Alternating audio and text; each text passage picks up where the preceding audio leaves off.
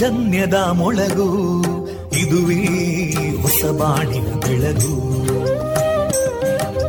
ಪಾಂಚಜನ್ಯದ ಮೊಳಗು ಇದುವೇ ಹೊಸಬಾಳಿನ ಬೆಳಗು,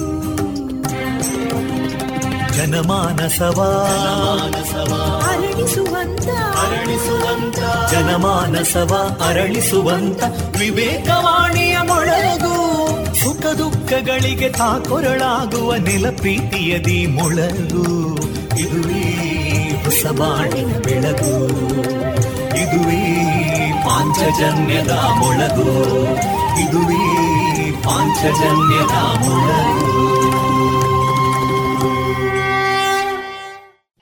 ವಂದೇ ಮಾತರಂ, ವಂದೇ ಮಾತರಂ, ಸುಜಲಾಂ ಸುಫಲಾಂ ಮಲಯಜ ಶೀತಲಾಂ ಸಸ್ಯ ಶ್ಯಾಮಲಾಂ ಮಾತರಂ ವಂದೇ ಮಾತರಂ. ಶುಭ್ರಜೋತ್ಸ್ನಾ ಪುಲಕಿತಯಾಮಿನೀ ಪುಲ್ಲಕುಸುಮಿತಾ ದ್ರುಮದಳ ಶೋಭಿನೀ ಸುಹಾಸಿನೀ ಸುಮಧುರಭಾಷಿನೀ ಸುಖದಾಂ ವರದಾಂ ಮಾತರಂ ವಂದೇ ಮಾತರಂ. ಕೋಟಿ ಕೋಟಿ ಕಂಠ ಕಲಕಲ ನಿನಾದ ಕರಾಲೇ ಕೋಟಿ ಕೋಟಿ ಭುಜೈದೃತ ಕರಕಲವಾಲೇ ಅಬಲಾಂ ಕೇನೋ ಮಾಯೇತೋ ಬಲೇ ಬಹುಬಲಧಾರಿಣೀ ನಮಾಮಿ ತಾರಿಣೀ ರಿಪುದಲವಾರಿಣೀ ಮಾತರಂ ವಂದೇ ಮಾತರಂ. ತುಮಿ ವಿದ್ಯಾ ತುಮಿ ಧರ್ಮ ತುಮಿ ಹೃದಿ ತುಮಿ ಮರ್ಮ ತ್ವಂ ಹಿ ಪ್ರಾಣ ಶರೀರೇ ಬಾಹುತೇ ತುಮಿ ಮಾ ಶಕ್ತಿ ಹೃದಯೇ ತುಮಿ ಮಾ ಭಕ್ತಿ ತೋಮಾರಯಿ ಪ್ರತಿಮಾ ಗಡಿ ಮಂದಿರೇ ಮಂದಿರೇ ವಂದೇ ಮಾತರಂ. ತ್ವಂ ಹಿ ದುರ್ಗಾ ದಶ ಪ್ರಹರಣಧಾರಿಣೀ ಕಮಲಾಂ ಕಮಲದಲ ವಿಹಾರಿಣೀ ವಾಣೀಂ ವಿದ್ಯಾದಾಯಿನೀ ನಮಾಮಿ ತ್ವಾಂ ನಮಾಮಿ ಕಮಲಾಂ ಅಮಲಾಂ ಅತುಲಾಂ ಸುಜಲಾಂ ಸುಫಲಾಂ ಮಾತರಂ ವಂದೇ ಮಾತರಂ. ಶ್ಯಾಮಲಾಂ ಸರಳಾಂ ಸುಸ್ಮಿತಾಂ ಭೂಷಿತಾಂ ಧರಣಿ ಭರಣಿ ಮಾತರಂ ವಂದೇ ಮಾತರಂ ವಂದೇ ಮಾತರಂ.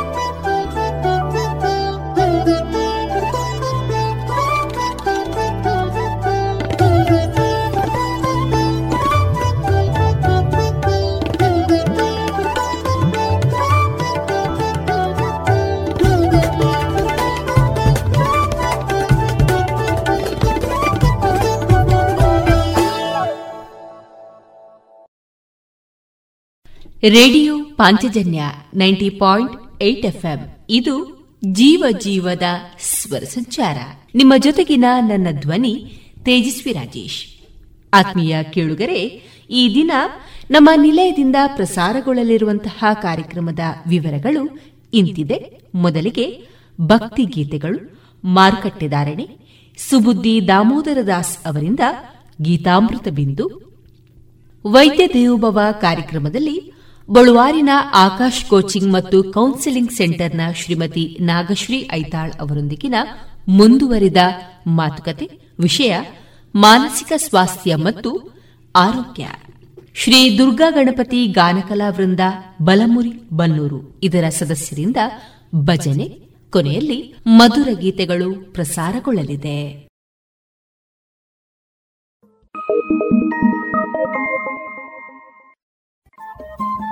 ರೇಡಿಯೋ ಪಾಂಚಜನ್ಯ ತೊಂಬತ್ತು ಬಿಂದು ಎಂಟು ಎಫ್ಎಂ ಸಮುದಾಯ ಬಾನುಲಿ ಕೇಂದ್ರ ಪುತ್ತೂರು. ಇದು ಜೀವ ಜೀವದ ಸ್ವರ ಸಂಚಾರ.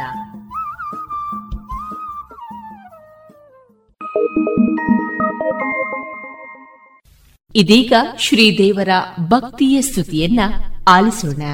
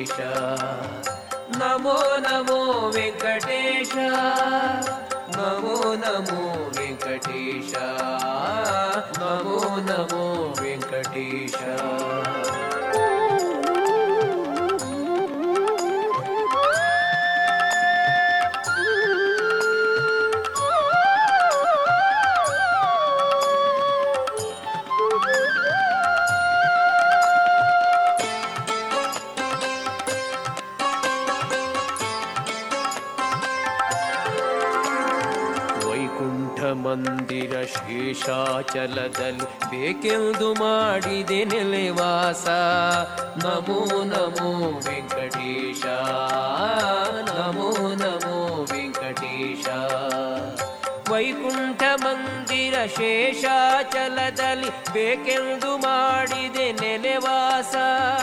ನಮೋ ನಮೋ ವೆಂಕಟೇಶ, ನಮೋ ನಮೋ ವೆಂಕಟೇಶ, ನಮೋ ನಮೋ ವೆಂಕಟೇಶ, ನಮೋ ನಮೋ ವೆಂಕಟೇಶ.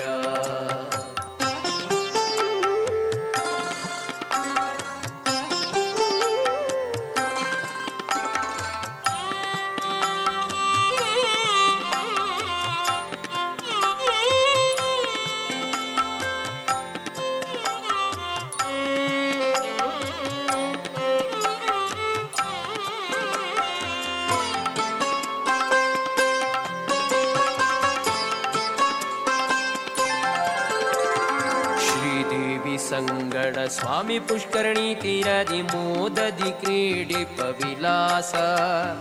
ನಮೋ ನಮೋ ವೆಂಕಟೇಶ, ನಮೋ ನಮೋ ವೆಂಕಟೇಶ. ಶ್ರೀದೇವಿ ಸಂಗಡ ಸ್ವಾಮಿ ಪುಷ್ಕರಣಿ ತೀರದಿ ಮೋದದಿ ಕ್ರೀಡಿಪ ವಿಲಾಸ. ನಮೋ ನಮೋ ವೆಂಕಟೇಶ, ನಮೋ ನಮೋ ವೆಂಕಟೇಶ, ನಮೋ ನಮೋ ವೆಂಕಟೇಶ, ನಮೋ ನಮೋ ವೆಂಕಟೇಶ.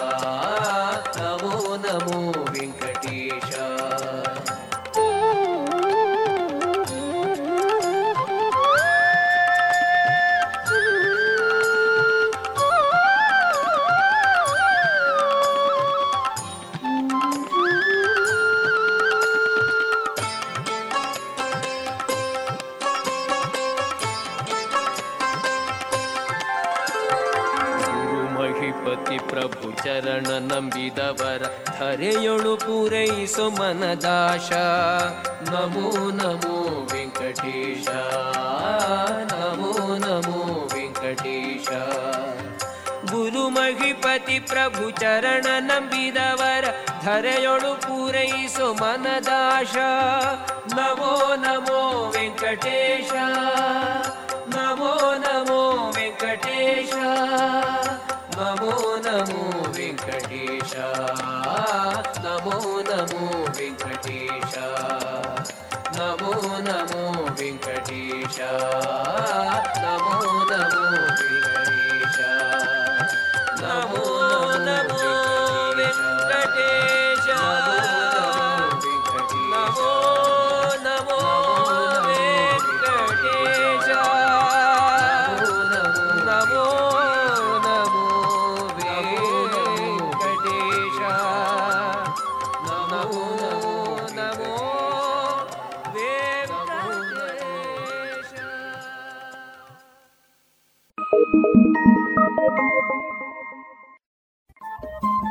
ರೇಡಿಯೋ ಪಾಂಚಜನ್ಯ ತೊಂಬತ್ತು ಬಿಂದು ಎಂಟು ಎಫ್ಎಂ ಸಮುದಾಯ ಬಾನುಲಿ ಕೇಂದ್ರ ಪುತ್ತೂರು. ಇದು ಜೀವ ಜೀವದ ಸ್ವರ ಸಂಚಾರ.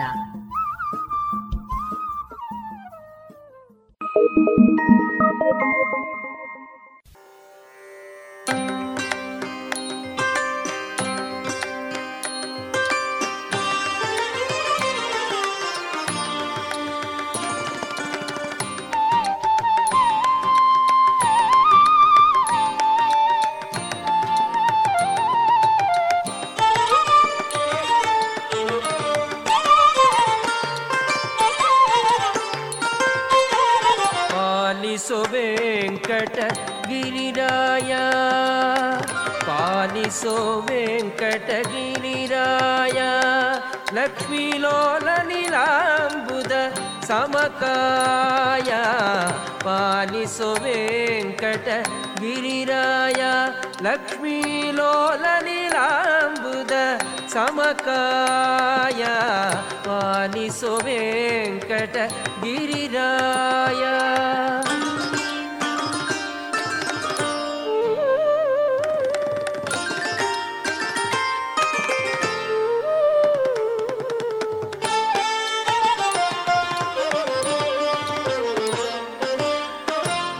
ಕಮಲಾಸನ ವಾಸವ ಸುರನಿಕರಾಧ್ಯನಿ ಕೇಶವ.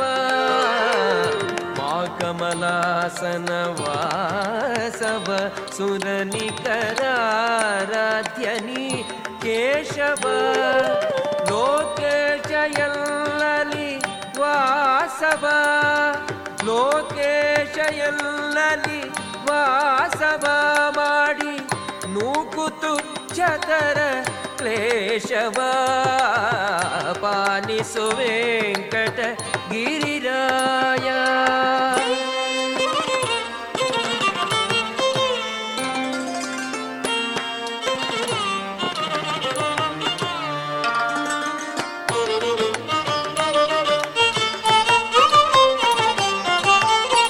ಹಿಂದಿನ ಜನುಮಗಳೆಣಿಕೆಲ್ಲ ದಯಾ ಸಿಂಧು ಸಾಧನವು ಈಗಿನಿತಿಲ್ಲ. ಹಿಂದಿನ ಜನುಮಗಳೆಣಿಕೆಲ್ಲ ದಯಾ ಸಿಂಧು ಸಾಧನವು ಈಗಿನಿತಿಲ್ಲ. ಮುಂದಿನ ಗತಿಯೇನೋ ತಿಳಿದಿಲ್ಲ, ಮುಂದಿನ ಗತಿಯೇನೋ ತಿಳಿದಿಲ್ಲ. ಇದರಿಂದಲರ್ಜುವೆ ಜಾಂಬುವತಿನಲ್ಲ. ಪಾಲಿಸೋ ವೆಂಕಟ ಗಿರಿರಾಯ ಲಕ್ಷ್ಮೀ ಲೋಲ ನೀಲಾಂಬುದ ಸಮಕಾಯ. ಪಾಲಿಸೋ ವೆಂಕಟ ಗಿರಿರಾಯ.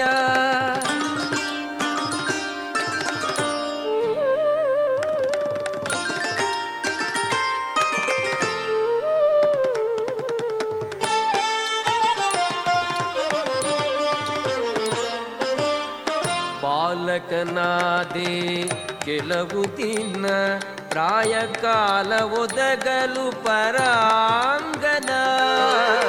ಬಾಲಕನಾದ ಕಾಣದೆ ಕೆಲವು ದಿನ ಪ್ರಾಯಕಾಲ ಒದಗಲು ಪರಾಂಗನ ಮೇಲೆ ಅಭಕ್ಷಣೆಯಲ್ಲಿ ಮನವಿಟ್ಟೆನ ಮೇಲೆ ಅಭಕ್ಷಣೆಯಲ್ಲಿ ಮನವಿಟ್ಟೆನ ಇನ್ನು ಹೇಳಲೊಂದೆರಡೆ ಎನ್ನ ಅವಗುಣ ಪಾಲಿಸು ವೆಂಕಟ ಗಿರಿರಾಯ.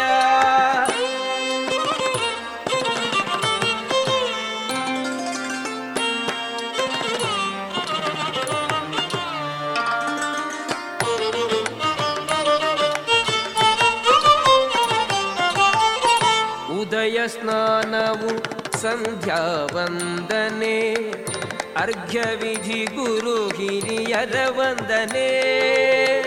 ಉದಯ ಸ್ನಾನವು ಸಂಧ್ಯಾ ವಂದನೆ ಅರ್ಘ್ಯ ವಿಧಿ ಗುರು ಹಿರಿಯರ ವಂದನೆ.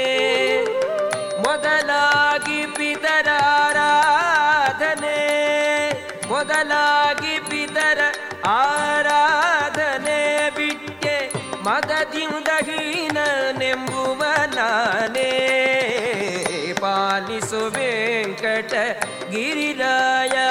ಲಕ್ಷ್ಮೀ ಲೋಲ ನೀಲಾಂಬುದ ಸಮಕಾಯ ಪಾಲಿಸು ವೆಂಕಟ ಗಿರಿರಾಯ.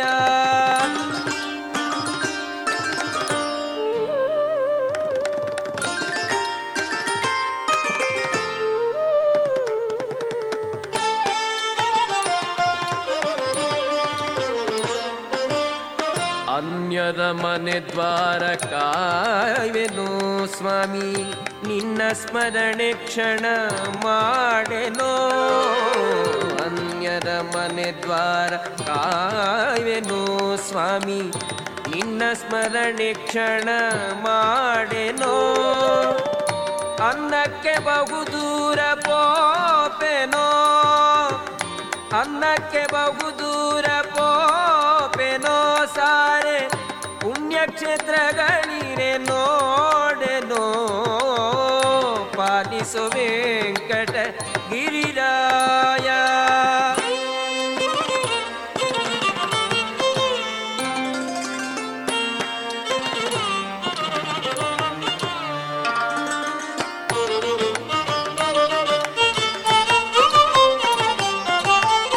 ಘನಹೀನನಾದ ಕಾರಣದಿಂದ ಸತಿ ಮನೆ ಹೊಂದಿಸಳೋ ಪರಮಾನಂದ.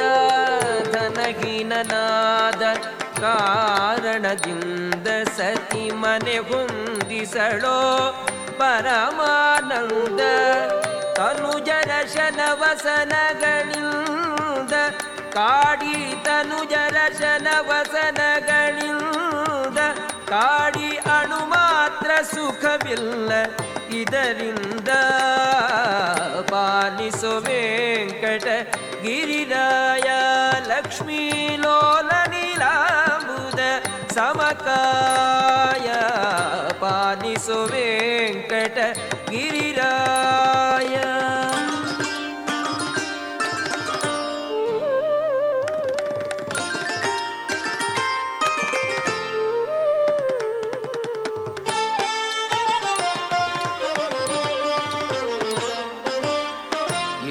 ಹೇಳಲಿ ಮಾತಲಾಲಿಸೋ ಶ್ರೀ ಪ್ರಾಣೇಶ ವಿಠಲ ನೀ ತಾರಿಸೋ. ಯೇಸು ಹೇಳಲಿ ಮಾತಲಾಲಿಸೋ ಶ್ರೀ ಪ್ರಾಣೇಶ ವಿಠಲ ನೀ ತಾರಿಸೋ. ಆಸತ್ಕರ್ಮದಿ ಮನ ಪ್ರೇರಿಸೋ ಆಸತ್ಕರ್ಮದಿ ಮನ ಪ್ರೇರಿಸೋ. ನಿನ್ನ ದಾಸವರ್ಗದೊಳೆನ್ನ ಸೇರಿಸೋ ಪಾಲಿಸೋ ವೆಂಕಟ ಗಿರಿರಾಯ. ಲಕ್ಷ್ಮೀ ಲೋಲ ನೀಲಾಂಬುದ ಸಮಕಾಯ ಪಾಲಿಸೋ ವೆಂಕಟ ಗಿರಿರಾಯ. ಲಕ್ಷ್ಮೀ ಲೋಲ ನೀಲಾಂಬುದ ಸಮಕಾಯ ಪಾಲಿಸೋ ವೆಂಕಟ ಗಿರಿರಾಯ ಪಾಲಿಸು ವೆಂಕಟ ಗಿರಿರಾಯ. ಧ್ಯಾನಿಸು ವೆಂಕಟ ಗಿರಿರಾಯ.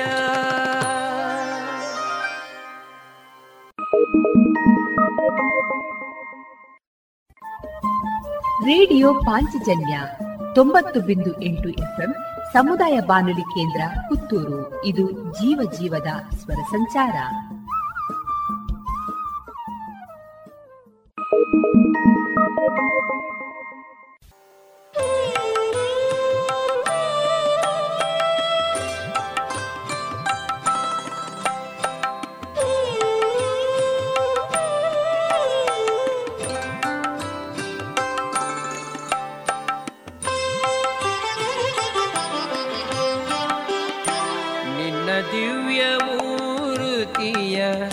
ಕಣ್ಣು ದಣಿಯೇ ನೋಡಿ ಧನ್ಯನಾದೆನೋ ಕರೆಯೊಡು, ನಿನ್ನ ದಿವ್ಯ ಮೂರುತಿಯ ಕಣ್ಣು ದಣಿಯೇ ನೋಡಿ ಧನ್ಯನಾದೆನೋ ಕರೆಯೊಡು. ಇನ್ನು ಈ ಭವ ಅಂಜಲೆ ತಕೋ ನಾನು, ಇನ್ನು ಈ ಭವ ಭಯಕ್ಕೆ ಅಂಜಲೆ ತಕೋ ನಾನು. ಚೆನ್ನ ಸಿರಿ ವೆಂಕಟೇಶ ಶ್ರೀಶ ನಿನ್ನ ದಿವ್ಯ ಮೂರುತಿಯ ಕಣ್ಣು ದಣಿಯ ನೋಡಿ ಧನ್ಯನಾದೆನೋ ಕರೆಯೊಡು.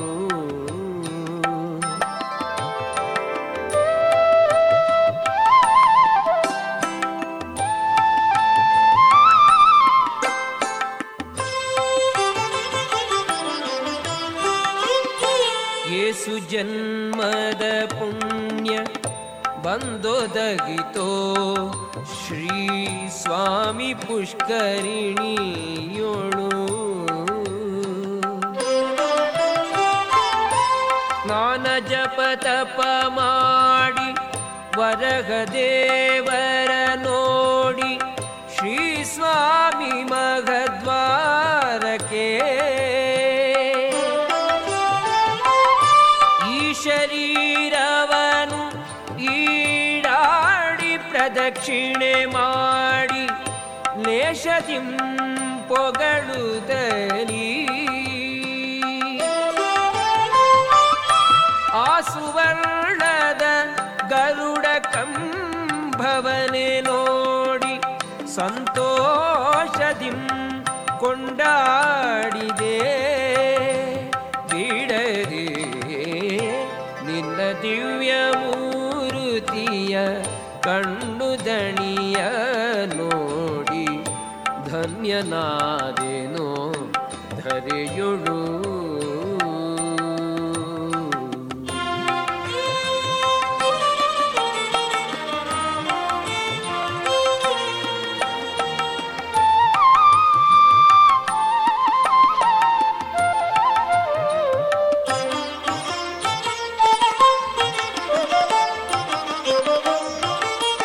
ನೆಟ್ಟನೆ ರಡನೆ ದ್ವಾರವನೆ ದಾಂಟಿ ಹೋಗುತ್ತಲಿ ದಟ್ಟಣಿಯು ಬಹುವಾಗಿ ಜನದಲ್ಲಿ. ಗಟ್ಟಿ ಮನದಲ್ಲಿ ತಲೆಯ ಚೆಟ್ಟಿಡುತ್ತ ನೆಟ್ಟನೆ ಕಟಾಂಜನಕ್ಕೆ ತಾ ಬರುತ್ತಲಿ.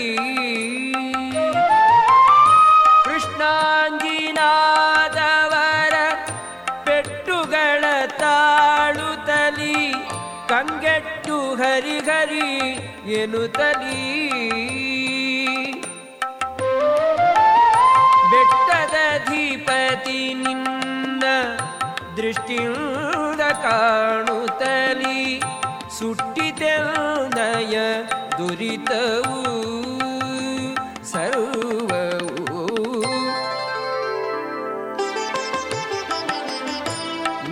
ದಿವ್ಯ ಮೂರುತಿಯ ಕಣ್ಣು ದಣಿಯ ನೋಡಿ ಧನ್ಯನಾದೆನೋ ಧರೆಯ. ಜೋಡು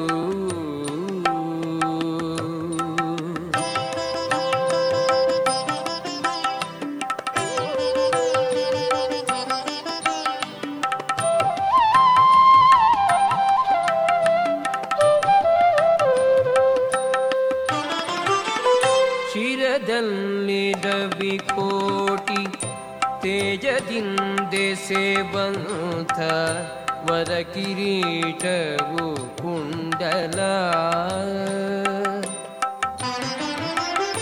ಕೊರಳೊಳಿಗ ಸರಿಗೆ ವೈಜಯಂತಿಯ ಮಾಲೆ ಪರಿಪರಿಯ ಹಾರಗಳನ್ನು ಉರದಿ ಶ್ರೀವತ್ಸವನು ಕರದಿ ಶಂಖಚಕ್ರಗಳು ವರನಾಭಿಮಾಣಿಕವನು ನಿರುಪಮ ಮಣಿ ಖಚಿತ ಕಟಿಸೂತ್ರ ಪೀತಾಮ್ರ ಚರಣದ್ವಯದುಗೆಯನು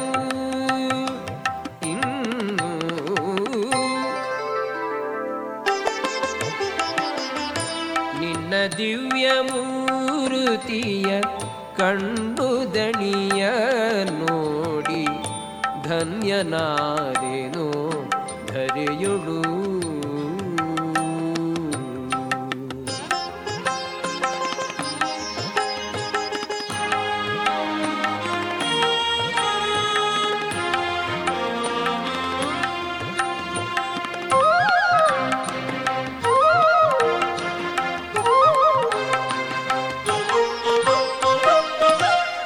ಶುಚಾಪನ ಪಿತನೆ ಪಕ್ಷೀಂದ್ರವಾಹನನೆ ಲಕ್ಷ್ಮೀಪತಿಯೇ ಕಮಲಾಕ್ಷನೇ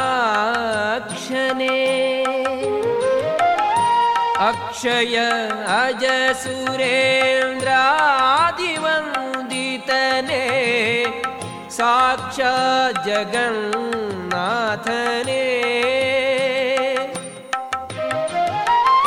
ರಾಕ್ಷಸಾಂತಕನೇ ನಿರಪೇಕ್ಷ ನಿತ್ಯ ತೃಪ್ತನೇ ನಿರುಪಮ ನಿಸೀಮನೇ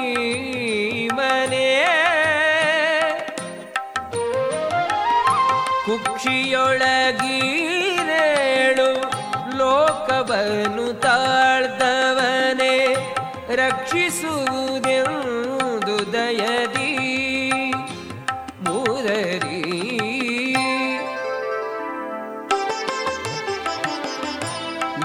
ದಿವ್ಯ ಮೂರುತಿಯ ಕಣ್ಣುದಣಿಯ ನೋಡಿ ಧನ್ಯನಾದೆನೋ ಧರೆಯೊಳು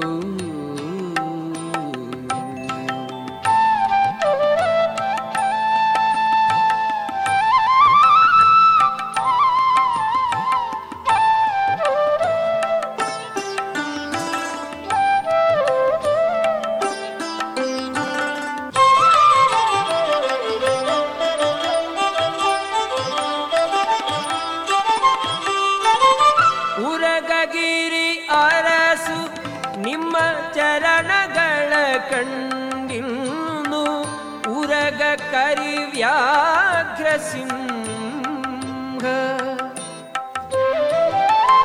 ಅರಸು ಚೋರಾಗ್ನಿ ವೃಶ್ಚಿಕ ಮೊದಲಾದ ಪರಿಪರಿಯ ಬಹಳ ಭಯವು ಪರಮ ವಿಷಯ ಲಂಪಟರುಳ್ ನಾಸಿಗದಂತೆ ಕರುಣಿಸುವುದೊಲಿದು ದಯದಿ ಸ್ಮರಗಧಿ ಕಲಾವಣ್ಯ ತಂದೆ ಪುರಂದರ ವಿಠಲ ಶರಣ ಜನ ಕರುಣಾರ್ಣವ ದೇವಾ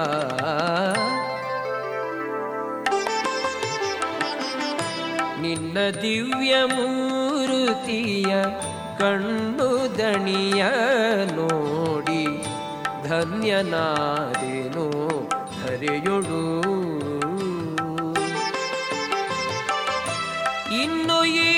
ಭವ ಭಯಕ್ಕೆ ಅಂಜಲೇತಕೋ ನಾನು ಚೆನ್ನ ಸಿರಿ ವೆಂಕಟೇಶ ಶ್ರೀಶ ನಿನ್ನ ದಿವ್ಯ ಮೂರ್ತಿಯ ಕಣ್ಣು ದಣಿಯ ನೋಡಿ ಧನ್ಯನಾದೇನೋ ಧರೆಯುಳು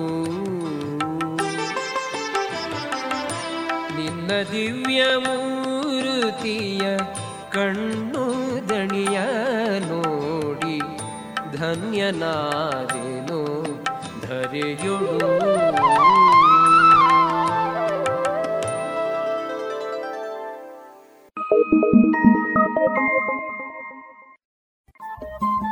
ರೇಡಿಯೋ ಪಾಂಚಜನ್ಯ ತೊಂಬತ್ತು ಬಿಂದು ಎಂಟು ಎಫ್ಎಂ ಸಮುದಾಯ ಬಾನುಲಿ ಕೇಂದ್ರ ಪುತ್ತೂರು. ಇದು ಜೀವ ಜೀವದ ಸ್ವರ ಸಂಚಾರ.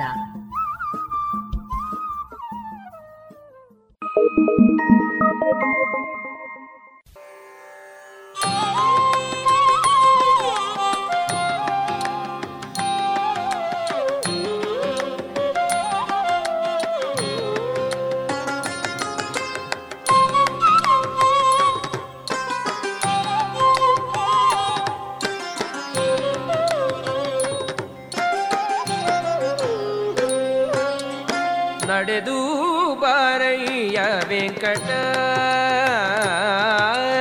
ನಡೆದು ಬಾರಯ್ಯ ವೆಂಕಟ ನಡೆದು ಬಾರಯ್ಯ ಭವ ಕಡಲಿಗೆ ಕುಂಭ ಸಂಭವ ಸಡಗಾರದಿಂದ ನೀ ಮೆಲ್ಲಡಿಯ ನೀಡುತ್ತ ಬೇಗ ಎಡಬಲದಲ್ಲಿ ನಿನ್ನ ಮಡದೆರಿಂದೊಪ್ಪುತ ತಡ ಮಾಡದೆ ಬಾ ಮೃಡ ಸಖ ವೆಂಕಟ ಎಡಬಲದಲ್ಲಿ ನಿನ್ನ ಮಡದೆರಿಂದೊಪ್ಪುತ ತಡ ಮಾಡದೆ ಬಾ ಮೃಡ ಸಖ ವೆಂಕಟ ನಡೆದು ಬಾರಯ್ಯ ವೆಂಕಟ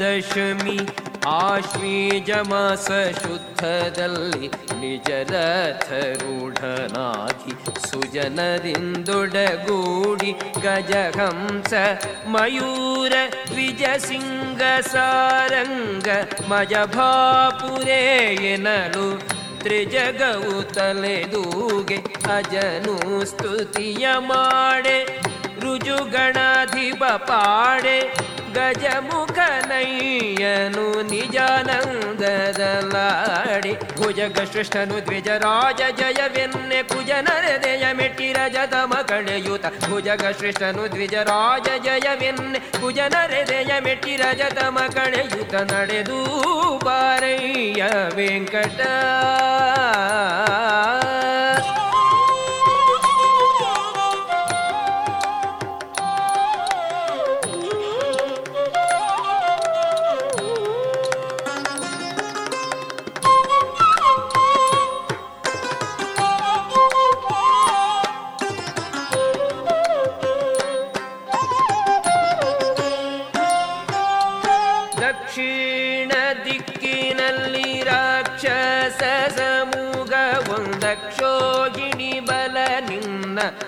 ಉಪೇಕ್ಷೆ ಮಾಡುತ್ತಲೀರೆ ಪಕ್ಷಿ ವಗನ ದೇವ ನೀನಾಕ್ಷಣದಿ ಖಳರ ಶಿಕ್ಷಿಸಿ ಸುಜನರ ರಕ್ಷಿಸಿ ಮೇರೆದೆ ತಕ್ಷಕನರನ ಭಕ್ಷಿಸ ಬರುತ್ತಿರೆ ರಥವ ಇಕ್ಷಿಸಿ ತಕ್ಷಣ ನೆಲಕುತ್ತಿದೆ ಲಕ್ಷ್ಮೀಶನೆ ಅಕ್ಷಯ ಫಲದಾಯಕ ಕುಕ್ಷಿಯೊಳಗೆ ಜಗರಕ್ಷಿಪ ವಿಶ್ವನೆ ಲಕ್ಷ್ಮೀಶನೆ ಅಕ್ಷಯ ಫಲದಾಯಕ ಕುಕ್ಷಿಯೊಳಗೆ ಜಗರಕ್ಷಿಪ ವಿಶ್ವನೆ ನಡೆದು ಬಾರಯ್ಯ ವೆಂಕಟ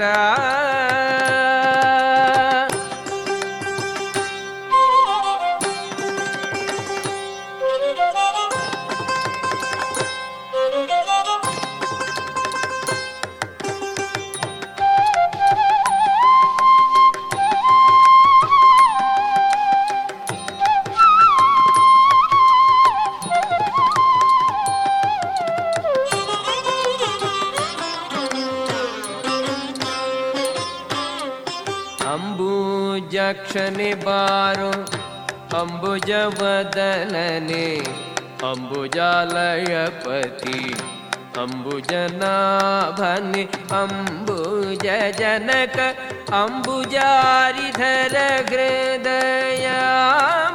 ನಿವಾಸ ಅಂಬುಜ ಮಿತ್ರಾನಂದ ತೇಜ ಕುಂಭೂಕ ಗಣೆಗಳು ಓಂ ಭೋರಿಡುತ್ತೀರೆ ತುಂಬುರು ನಾರದರು ಇಂಬಾಗಿ ಪಾಡಲು ಅಂಬರದ ನಿವದ್ಯ ಧಂ ಧಂ ಧಣರೇನೆ ಸಂಭ್ರಮದ ನಿರೋಷಂ ಭುವಂದಿತನೆ ಅಂಬರದ ನಿವದ್ಯ ಧಂ ಧಂ ಧಣರೇನೆ ಸಂಭ್ರಮದ ನಿರೋಷಂ ಭುವಂದಿತನೆ ನಡೆದೂ ಬಾರಯ್ಯ ವೆಂಕಟ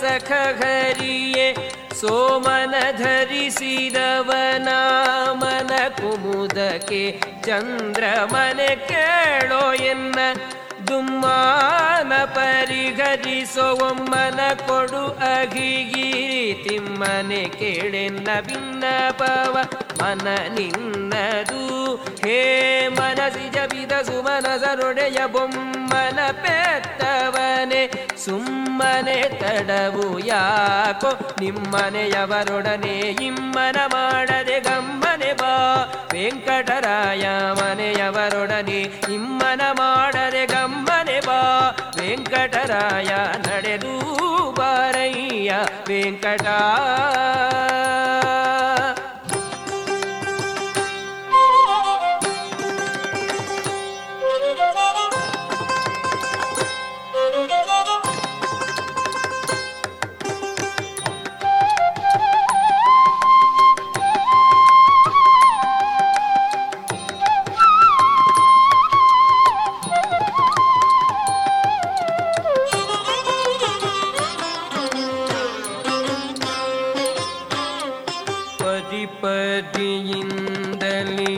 ಕದವ ಮುಗಿದು ಸ್ತುತಿಸಿ ಕರೆದರೆ ಬಾರದ ಗರುವತನವು ಯಾಕೋ ಕನಿಯ ಮೊರೆಯ ಕೇಳಿ ಸಿರಿಗೆ ಹೇಳದೆ ಬಂದೆ ಕರಿರಾಜ ಅವ ನಿನ್ನ ಕಿರಿಯಪ್ಪನ ಮಗನೇನು ಶರಣಾಗತರ ರಕ್ಷವರ ಮಣಿಯು ಎಂಬೋ ಬಿರುದು ಬೇಕಾದರೆ ಸರ್ರನೆ ಬಾರೋ ಗರುಡ ಗಮನ ಗೋಪಾಲ ವಿಠಲರೆಯ ಕರುವಿನ ಮೊರೆಗಾವು ನೆರೆದಂತೆ ಪೊರೆಯುತ ಗರುಡ ಗಮನ ಗೋಪಾಲ ವಿಠಲರೆಯ ಕರುವಿನ ಮೊರೆಗಾವು ನೆರೆದಂತೆ ಪೊರೆಯುತ ನಡೆದೂ ಬಾರಯ್ಯ ವೆಂಕಟ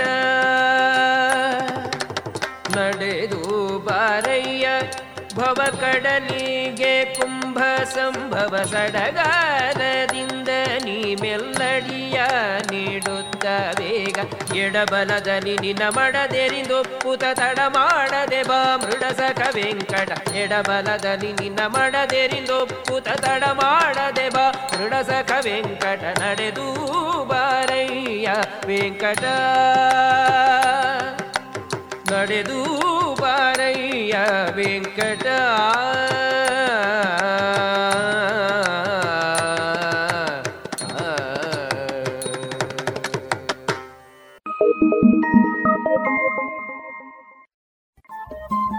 ರೇಡಿಯೋ ಪಾಂಚಜನ್ಯ ತೊಂಬತ್ತು ಬಿಂದು ಎಂಟು ಎಫ್ಎಂ ಸಮುದಾಯ ಬಾನುಲಿ ಕೇಂದ್ರ ಪುತ್ತೂರು. ಇದು ಜೀವ ಜೀವದ ಸ್ವರ ಸಂಚಾರ.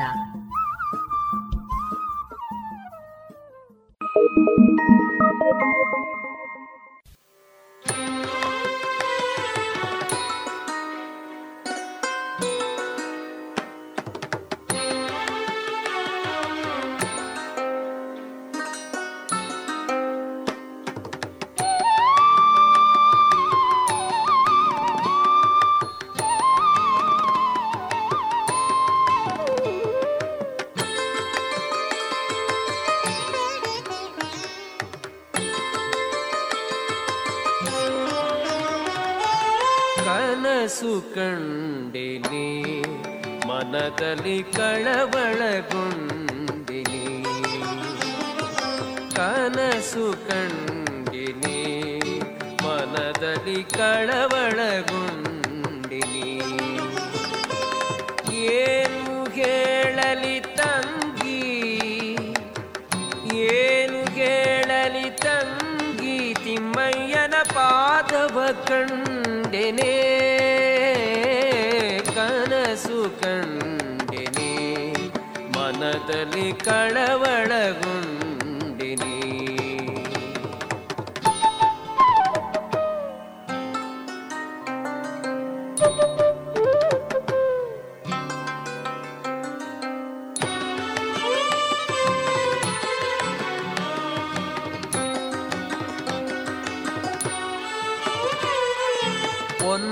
ದ ಕಡಗವ ತೊಟ್ಟು ತಿಮ್ಮಯ್ಯ ಪೋಲ್ವನಾಮವ ಇಟ್ಟು, ಪೊನ್ನದ ಕಡಗವ ತೊಟ್ಟು ತಿಮ್ಮಯ್ಯ ಪೋಲ್ವನಾಮವ ಇಟ್ಟು, ಅಂದಿಗೆ ಘಲುಕೆನ್ನುತ್ತ,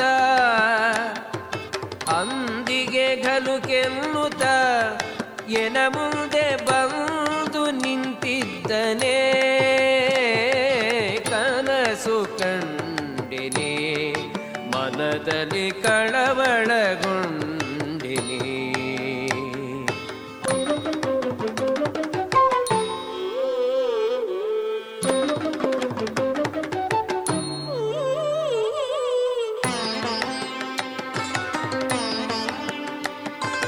ಮಕರ ಕುಂಡಲ ಇಟ್ಟು ತಿಮ್ಮಯ್ಯ ಕಸ್ತೂರಿ ತಿಲಕವನಿಟ್ಟು, ಮಕರ ಕುಂಡಲನಿಟ್ಟು ತಿಮ್ಮಯ್ಯ ಕಸ್ತೂರಿ ತಿಲಕವನಿಟ್ಟು,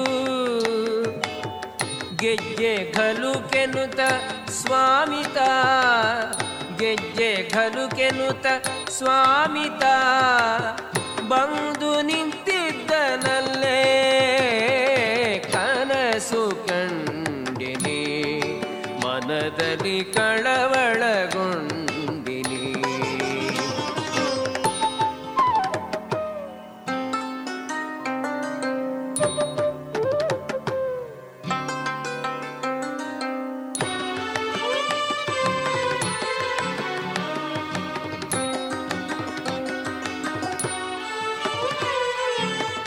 ಮುತ್ತಿನ ಪಲ್ಲಕ್ಕಿ ಯತಿಗಳು ಕೊತ್ತು ನಿಂತಿದ್ದರಲ್ಲೇ,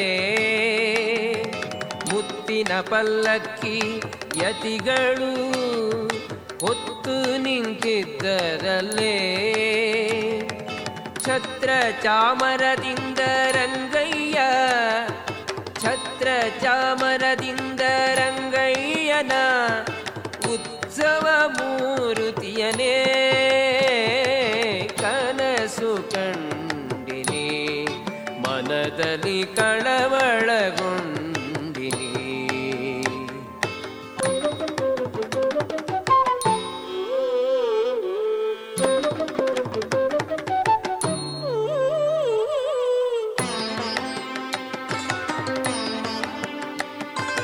ತಾಮರ ಕಮಲದಲ್ಲಿ ಕೃಷ್ಣಯ್ಯ ಬಂದು ನಿಂತಿದ್ದನೆ,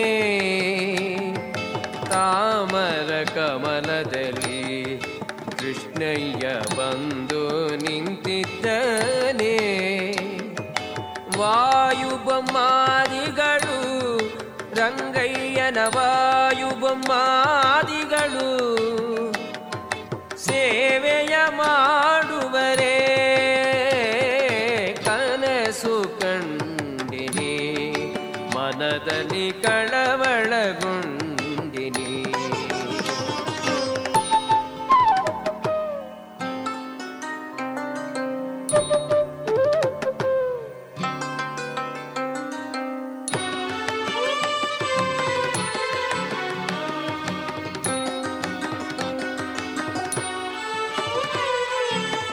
ನವರತ್ನದಿ ಕೆತ್ತಿಸಿದ ಸ್ವಾಮಿ ಹೃದಯ ಮಂಟಪದಲ್ಲಿ, ನವರತ್ನದಿ ಕೆತ್ತಿಸಿದ ಸ್ವಾಮಿ ಹೃದಯ ಮಂಟಪದಲ್ಲಿ ಸರ್ವಾಭರಣದಿಂದ ವಿಠಲನ ಸರ್ವಾಭರಣದಿಂದ ಪುನಂದನ ವಿಠಲನ ಕೂಡಿದೆನೆ ಕನಸು ಕಂಡಿನಿ ಮನದಲ್ಲಿ ಕಳವಳಗೊಂಡಿನಿ ಏನು ಹೇಳಲಿ ತಂಗಿ ತಿಮ್ಮಯ್ಯನ ಪಾದವ ಕಂಡೆನೆ ಕನಸು ಕಂಡೆನೆ ಮನದಲ್ಲಿ ಕಳವಳಗೊಂಡಿನಿ ಕನಸು ಕಂಡೆನೆ ಮನದಲ್ಲಿ ಕಳವಳಗೊಂಡಿನಿ ಕನಸು ಕಂಡಿನಿ ಮನದಲ್ಲಿ ಕಳವಳಗೊಂಡಿನಿ. ಇದುವರೆಗೆ ಭಕ್ತಿ ಗೀತೆಯನ್ನ ಕೇಳಿದಿರಿ.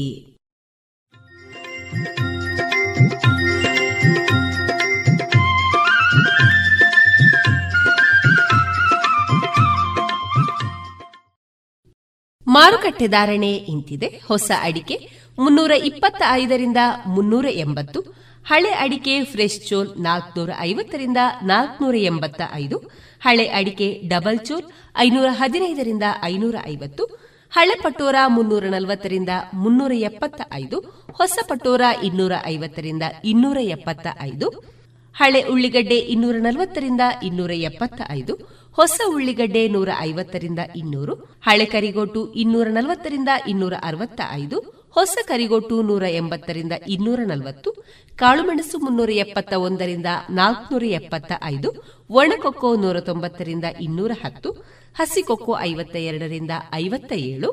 ರಬ್ಬರ್ ಧಾರಣೆ ಆರ್ಎಸ್ಎಸ್ ಫೋರ್ ನೂರ ನಲವತ್ತ ಆರು ರೂಪಾಯಿ, ಆರ್ಎಸ್ಎಸ್ ಫೈವ್ ನೂರ ಮೂವತ್ತ ಎರಡು ರೂಪಾಯಿ ಐವತ್ತು ಪೈಸೆ, ಲಾಟ್ ನೂರ ಇಪ್ಪತ್ತ ಒಂಬತ್ತು ರೂಪಾಯಿ, ಸ್ಕ್ರಾಪ್ ಅರವತ್ತ ಮೂರು ರೂಪಾಯಿ ಐವತ್ತು ಪೈಸೆಯಿಂದ ಎಪ್ಪತ್ತ ಮೂರು ರೂಪಾಯಿ ಐವತ್ತು ಪೈಸೆ.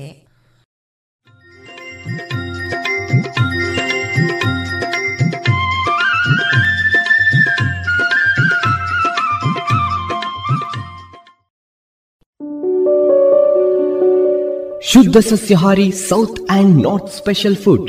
ಉತ್ತಮ ಸೇವೆಗೆ ಮೊದಲ ಆದ್ಯತೆ. ಗ್ರಾಹಕರ ಸಂತೃಪ್ತಿಗೆ ಆರೋಗ್ಯಕರ ಆಹಾರ ನೀಡಲು ಸದಾ ಸಿದ್ಧ ಸಂತೃಪ್ತಿ ರೆಸ್ಟೋರೆಂಟ್. ಸುವ್ಯವಸ್ಥಿತ ಎಸಿ ರೂಮ್ ಒಳಗೊಂಡ ಸಂತೃಪ್ತಿಗೆ ಕುಟುಂಬ ಮಿತ್ರರೊಡನೆ ಎಂದೇ ಭೇಟಿ ಕೊಡಿ. ಸಂತೃಪ್ತಿ ರೆಸ್ಟೋರೆಂಟ್, ಸಚಿನ್ ಕಾಂಪ್ಲೆಕ್ಸ್, ದರ್ಬೆ, ಪುತ್ತೂರು. ಇನ್ನೀಗ ಇಸ್ಕಾನ್ ಶ್ರೀ ಶ್ರೀ ರಾಧಾ ಗೋವಿಂದ ಮಂದಿರ ಮಂಗಳೂರು ಇಲ್ಲಿನ ಸುಬುದ್ಧಿ ದಾಮೋದರ್ ದಾಸ್ ಅವರಿಂದ ಕೇಳಿ ಗೀತಾಮೃತ ಬಿಂದು. ಹರೇ ಕೃಷ್ಣ. ಭಗವದ್ಗೀತಾ ಅಧ್ಯಯನಕ್ಕೆ ಎಲ್ಲರಿಗೂ ಸ್ವಾಗತ. ಹತ್ತನೇ ಅಧ್ಯಾಯವನ್ನು ಅಧ್ಯಯನ ಮಾಡುತ್ತಿದ್ದೇವೆ. ಇದನ್ನು ವಿಭೂತಿಯೋಗ ಎಂದು ಕರೆಯುತ್ತಾರೆ. ಸಾಮಾನ್ಯವಾಗಿ ಜನರಿಗೆ ದೇವರು ದೊಡ್ಡವನೆಂದು ಗೊತ್ತು, ಆದರೆ ದೇವರು ಹೇಗೆ ದೊಡ್ಡವನು ಎಂದು ವಿವರವಾಗಿ ತಿಳಿಯದು. ಈ ವಿವರಗಳನ್ನು ತಿಳಿಯಲು ನಾವು ಭಗವದ್ಗೀತೆಯ ಹತ್ತನೇ ಅಧ್ಯಾಯವಾದ ವಿಭೂತಿಯೋಗವನ್ನು ಅರ್ಥ ಮಾಡಿಕೊಳ್ಳಬೇಕು. ದೇವರು ಹೇಗೆ ದೊಡ್ಡವನು ಎಂದು ಯಥಾರ್ಥವಾಗಿ ತಿಳಿದರೆ ಮನುಷ್ಯನು ಸಹಜವಾಗಿ ಶರಣಾಗುತ್ತಾನೆ ಮತ್ತು ಪ್ರಭುವಿನ ಭಕ್ತಿ ಸೇವೆಯಲ್ಲಿ ನಿರತನಾಗುತ್ತಾನೆ. ಅಹಂ ಸರ್ವಸ್ಯ ಪ್ರಭವೋ ಮತ್ತ ಸರ್ವಂ ಪ್ರವರ್ತತೆ ಇತಿ ಮತ್ವಾ ಭಜಂತೆ ಮಾಂ ಬುಧಾ ಭಾವ ಸಮನ್ವಿತ. ಅನುವಾದ: ಎಲ್ಲ ಆಧ್ಯಾತ್ಮಿಕ ಮತ್ತು ಭೌತಿಕ ಜಗತ್ತುಗಳ ಮೂಲವು ನಾನೇ, ಎಲ್ಲವೂ ನನ್ನಿಂದ ಹೊರಸೂಸುತ್ತದೆ. ಇದನ್ನು ಸಂಪೂರ್ಣವಾಗಿ ತಿಳಿದ ವಿದ್ವಾಂಸರು ನನ್ನ ಭಕ್ತಿ ಸೇವೆಯಲ್ಲಿ ನಿರತರಾಗುತ್ತಾರೆ ಮತ್ತು ಹೃದಯ ತುಂಬಿ ನನ್ನನ್ನು ಪೂಜಿಸುತ್ತಾರೆ. ಯಾರು ವೇದಗಳನ್ನು ಪರಿಪೂರ್ಣವಾಗಿ ಅಧ್ಯಯನ ಮಾಡಿ ಆಚಾರ್ಯರಿಂದ ತಿಳುವಳಿಕೆಯನ್ನು ಪಡೆಯುತ್ತಾರೋ ಅವರು ಶ್ರೀಕೃಷ್ಣನು ಐಹಿಕ ಮತ್ತು ಆಧ್ಯಾತ್ಮಿಕ ಪ್ರಪಂಚಗಳಲ್ಲಿ ಇರುವುದೆಲ್ಲಕ್ಕೂ ಮೂಲನಾಗಿದ್ದಾನೆ ಎನ್ನುವುದನ್ನು ಅರ್ಥ ಮಾಡಿಕೊಳ್ಳಬಲ್ಲ. ಹೀಗೆ ಆತನು ಭಕ್ತಿ ಸೇವೆಯಲ್ಲಿ ತೊಡಗಿರುತ್ತಾನೆ. ವೇದಗಳ ತಪ್ಪು ವ್ಯಾಖ್ಯಾನದಿಂದ ಆತನು ವಿಚಲಿತನಾಗುವುದಿಲ್ಲ. ಗೋಪಾಲತಾಪನಿ ಉಪನಿಷತ್ತಿನಲ್ಲಿ ಹೇಳಿರುವಂತೆ ಯೋ ಬ್ರಹ್ಮಾಣಂ ವಿದಧಾತಿ ಪೂರ್ವಂ ಯೋ ವೈ ವೇದಾಂಶ್ಚ ಗಾಪಯತಿ ಸ್ಮ ಕೃಷ್ಣಃ. ಬ್ರಹ್ಮನಿಗೆ ವೇದದ ಜ್ಞಾನದಲ್ಲಿ ಮೊದಲು ಉಪದೇಶ ಮಾಡಿದವನು ಮತ್ತು ಭೂತಕಾಲದಲ್ಲಿ ವೇದದ ಜ್ಞಾನವನ್ನು ಪ್ರಸಾರ ಮಾಡಿದವನು ಕೃಷ್ಣನೇ. ಭಗವಂತನ ವಿಭೂತಿಗಳನ್ನು ಅರ್ಥ ಮಾಡಿಕೊಂಡಂತಹ ವ್ಯಕ್ತಿ ಸದಾಕಾಲ ಆತನ ಚಿಂತನೆಯಲ್ಲಿಯೇ ತೊಡಗುತ್ತಾನೆ. ಏಕೆಂದರೆ ಅದಕ್ಕಿಂತ ಉತ್ತಮವಾದಂತಹ ಇನ್ನೊಂದು ಕೆಲಸ ಆತನಿಗಿರುವುದಿಲ್ಲ. ಮಚ್ಚಿತ್ತ ಮದ್ಗತ ಪ್ರಾಣ ಬೋಧಯಂತ ಪರಸ್ಪರಂ ಕಥಯಂತಶ್ಚ ಮಾಂ ನಿತ್ಯಂ ತುಷ್ಯಂತಿ ಚ ರಮಂತಿ ಚ. ಅನುವಾದ: ನನ್ನ ಪರಿಶುದ್ಧ ಭಕ್ತರ ಯೋಚನೆಗಳು ನನ್ನಲ್ಲಿ ನೆಲೆಸಿರುತ್ತವೆ, ಅವರ ಬಯಕೆಗಳು ಸಂಪೂರ್ಣವಾಗಿ ನನಗೆ ಅರ್ಪಿತವಾಗುತ್ತವೆ ಮತ್ತು ಪರಸ್ಪರವಾಗಿ ನನ್ನ ವಿಷಯವನ್ನು ತಿಳಿಸಿಕೊಡುತ್ತಾ ನನ್ನ ಬಗೆಗೆ ಮಾತನಾಡುತ್ತಾ ಅವರು ಬಹುತೃಪ್ತಿಯನ್ನು ಆನಂದವನ್ನು ಪಡೆಯುತ್ತಾರೆ. ಒಬ್ಬ ಪರಿಶುದ್ಧ ಭಕ್ತನ ಗುಣಲಕ್ಷಣಗಳನ್ನು ಇಲ್ಲಿ ತಿಳಿಸಲಾಗಿದೆ. ಆತನ ಮನಸ್ಸು ಸದಾಕಾಲವೂ ಶ್ರೀಕೃಷ್ಣನ ಪಾದ ಕಮಲಗಳಲ್ಲಿ ನೆಟ್ಟಿರುತ್ತದೆ.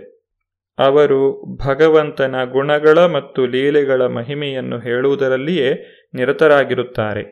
ಭಗವಂತನ ಭಕ್ತರು ಆತನ ಭಕ್ತಿ ಸೇವೆಯಿಂದ ದಿವ್ಯಾನಂದವನ್ನು ಅನುಭವಿಸುತ್ತಾರೆ.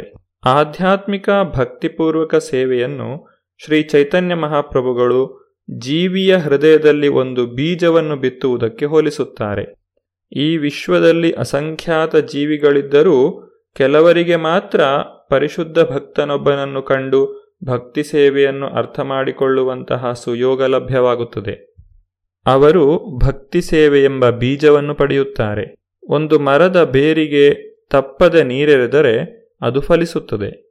ಹಾಗೆಯೇ ಪರಿಶುದ್ಧ ಭಕ್ತನಿಂದ ಪಡೆದಂತಹ ಭಕ್ತಿ ಸೇವೆಯನ್ನು ನಾವು ಬೆಳೆಸಿಕೊಳ್ಳಲು ಹರೇ ಕೃಷ್ಣ ಹರೇ ಕೃಷ್ಣ ಕೃಷ್ಣ ಕೃಷ್ಣ ಹರೇ ಹರೇ ಹರೇ ರಾಮ ಹರೇ ರಾಮ ರಾಮ ರಾಮ ಹರೇ ಹರೇ ಎಂದು ನಿತ್ಯವೂ ಜಪಿಸಬೇಕು.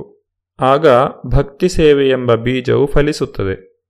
ಭಕ್ತಿ ಲತೆಯು ಬೆಳೆಯುತ್ತಾ ಹೋಗುತ್ತದೆ. ಭೌತಿಕ ಜಗತ್ತಿನ ಆವರಣವನ್ನು ಭೇದಿಸಿಕೊಂಡು ಅದು ಆಧ್ಯಾತ್ಮಿಕ ಲೋಕವನ್ನು ಪ್ರವೇಶಿಸುತ್ತದೆ. ಅದು ಗೋಲೋಕ ವೃಂದಾವನವನ್ನು ಸೇರುತ್ತದೆ. ಭಗವಂತನ ಪಾದ ಕಮಲಗಳಲ್ಲಿ ವಿಶ್ರಮಿಸುತ್ತದೆ. ಭಕ್ತಿಲತೆಯು ಪರಮಪ್ರಭುವಿನ ಚರಣಕಮಲಗಳಲ್ಲಿ ಆಶ್ರಯವನ್ನು ಪಡೆದಾಗ ವ್ಯಕ್ತಿಯು ಸಂಪೂರ್ಣವಾಗಿ ಭಗವತ್ ಪ್ರೇಮದಲ್ಲಿ ತನ್ಮಯನಾಗುತ್ತಾನೆ. ಯಾವ ರೀತಿಯಾಗಿ ಮೀನು ನೀರನ್ನು ಬಿಟ್ಟು ಇರಲಾರದೋ ಹಾಗೆಯೇ ಪರಮಪ್ರಭುವಿನ ಸಂಪರ್ಕವಿಲ್ಲದೆ ಆತನು ಒಂದು ಕ್ಷಣವೂ ಇರಲಾರ. ಶ್ರೀಮದ್ ಭಾಗವತಂ ಪುರಾಣಂ ಅಮಲಂ ಯದ್ ವೈಷ್ಣವಾನಾಂ ಪ್ರಿಯಂ.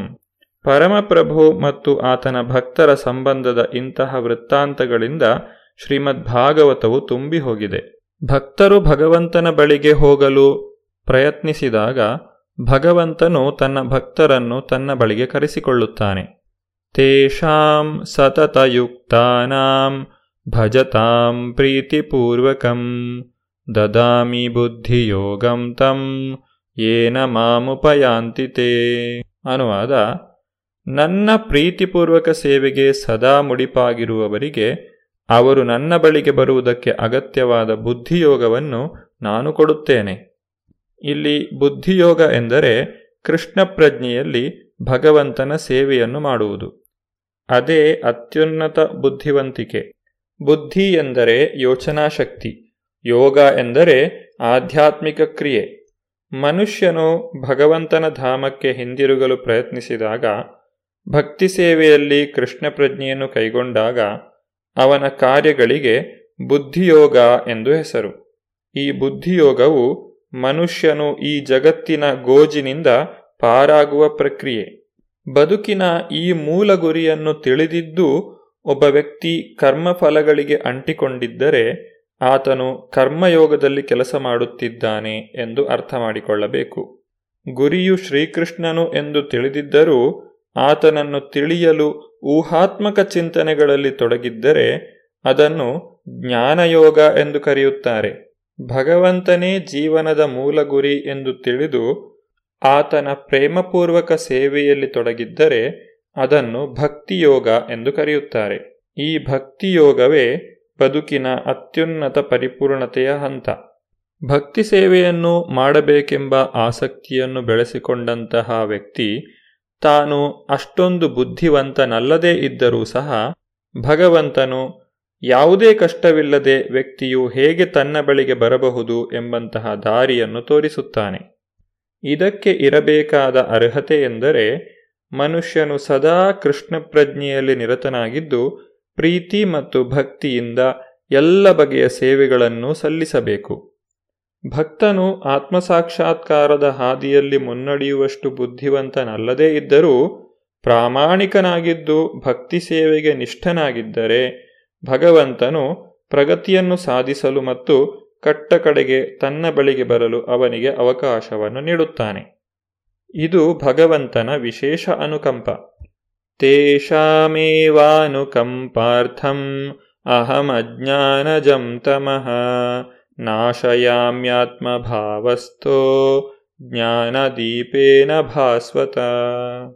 ಅನುವಾದ: ಅವರಿಗೆ ವಿಶೇಷ ಅನುಕಂಪವನ್ನು ತೋರಲು ನಾನು ಅವರ ಹೃದಯಗಳಲ್ಲಿದ್ದು ಜ್ಞಾನದ ದೀಪದ ಬೆಳಕಿನಿಂದ ಅಜ್ಞಾನದ ಕತ್ತಲನ್ನು ನಾಶ ಮಾಡುತ್ತೇನೆ. ಹರೇ ಕೃಷ್ಣ ಹರೇ ಕೃಷ್ಣ ಕೃಷ್ಣ ಕೃಷ್ಣ ಹರೇ ಹರೇ ಹರೇ ರಾಮ ಹರೇ ರಾಮ ರಾಮ ರಾಮ ಹರೇ ಹರೇ. ಈ ಮಹಾಮಂತ್ರವನ್ನು ಪ್ರಚಾರ ಮಾಡುವ ಮೂಲಕ ಚೈತನ್ಯ ಮಹಾಪ್ರಭುಗಳು ಭಕ್ತಿ ಸೇವೆಯ ದಿವ್ಯಾನಂದವನ್ನು ಎಲ್ಲರಿಗೂ ನೀಡಿದ್ದಾರೆ. ಭಕ್ತಿ ಸೇವೆಯಲ್ಲಿ ನಿರತರಾಗುವವರಿಗೆ ಸಾಕಷ್ಟು ಶಿಕ್ಷಣ ಇಲ್ಲದೇ ಇದ್ದರೂ, ವೇದದ ತತ್ವಗಳ ತಿಳುವಳಿಕೆ ಸಾಕಷ್ಟು ಇಲ್ಲದೇ ಇದ್ದರೂ ಭಗವಂತನು ಅವರಿಗೆ ಸಹಾಯ ಮಾಡುತ್ತಾನೆ. ಭಗವಂತನನ್ನು ಊಹಾತ್ಮಕ ಚಿಂತನೆಗಳಿಂದ ಅರ್ಥ ಮಾಡಿಕೊಳ್ಳಲು ಸಾಧ್ಯವೇ ಇಲ್ಲ. ಭಕ್ತಿ ಸೇವೆಯಿಂದ ಮಾತ್ರ ಭಗವಂತನು ಪ್ರಸನ್ನನಾಗುತ್ತಾನೆ. ಪರಿಶುದ್ಧ ಭಕ್ತನು ತನ್ನ ಹೃದಯದಲ್ಲಿ ಶ್ರೀಕೃಷ್ಣನನ್ನು ಸದಾ ನೆಲೆಗೊಳಿಸಿಕೊಂಡಿರುತ್ತಾನೆ.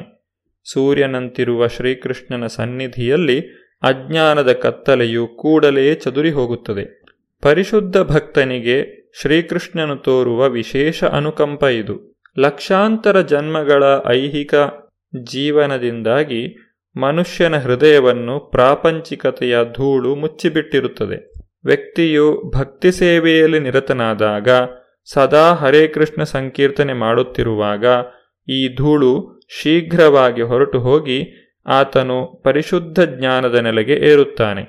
ಭಕ್ತನ ಎಲ್ಲ ಅಗತ್ಯವನ್ನು ಭಗವಂತನೇ ಪೂರೈಕೆ ಮಾಡುವುದರಿಂದ ಆತನು ತನ್ನ ಪ್ರಾಪಂಚಿಕ ಅಗತ್ಯಗಳ ಬಗ್ಗೆ ಚಿಂತೆ ಮಾಡುವ ಅಗತ್ಯ ಇಲ್ಲ. ಭಗವದ್ಗೀತೆಯ ಈ ನಾಲ್ಕು ಶ್ಲೋಕಗಳನ್ನು ಚತುಶ್ಲೋಕಿ ಭಗವದ್ಗೀತಾ ಎಂದು ಕರೆಯುತ್ತಾರೆ. ಹತ್ತನೇ ಅಧ್ಯಾಯದ ಎಂಟು, ಒಂಬತ್ತು, ಹತ್ತು ಮತ್ತು ಹನ್ನೊಂದನೇ ಶ್ಲೋಕಗಳಲ್ಲಿ ಭಗವಂತನು ಭಗವದ್ಗೀತೆಯ ಸಂಪೂರ್ಣ ಸಾರವನ್ನು ನೀಡಿದ್ದಾನೆ. ಅದನ್ನು ನಾವು ಈಗ ನೋಡಿದ್ದೇವೆ. ಭಗವದ್ಗೀತೆಯನ್ನು ಕೇಳಿಸಿಕೊಂಡ ನಂತರ ಅರ್ಜುನನು ತನ್ನ ಅಭಿಪ್ರಾಯವನ್ನು ತಿಳಿಸುತ್ತಿದ್ದಾನೆ. ಸಾಕ್ಷಾತ್ ಭಗವಂತನಿಂದಲೇ ಭಗವದ್ಗೀತೆಯನ್ನು ಕೇಳಿ ತಿಳಿದ ನಂತರ ಅರ್ಜುನನಿಗೆ ಏನು ಅರ್ಥವಾಯಿತು? ಆತನ ನಿರ್ಣಯವೇನು? ಭಗವಾನ್ ಶ್ರೀಕೃಷ್ಣನ ಕುರಿತಾಗಿ ಆತನ ತಿಳುವಳಿಕೆ ಏನು? ಈ ಎಲ್ಲ ವಿಚಾರಗಳ ಕುರಿತಾಗಿ ಮುಂದಿನ ಶ್ಲೋಕಗಳಲ್ಲಿ ಅರ್ಜುನನು ವಿವರಿಸುತ್ತಾನೆ. ಇದನ್ನು ನಾವು ಮುಂದಿನ ಸಂಚಿಕೆಯಲ್ಲಿ ನೋಡೋಣ. ಧನ್ಯವಾದಗಳು. ಹರೇ ಕೃಷ್ಣ. ಇದುವರೆಗೆ ಇಸ್ಕಾನ್ ಶ್ರೀ ಶ್ರೀ ರಾಧಾ ಗೋವಿಂದ ಮಂದಿರ, ಮಂಗಳೂರು ಇಲ್ಲಿನ ಸುಬುದ್ಧಿ ದಾಮೋದರ್ ದಾಸ್ ಅವರಿಂದ ಗೀತಾಮೃತ ಬಿಂದು ಆಲಿಸಿದಿರಿ.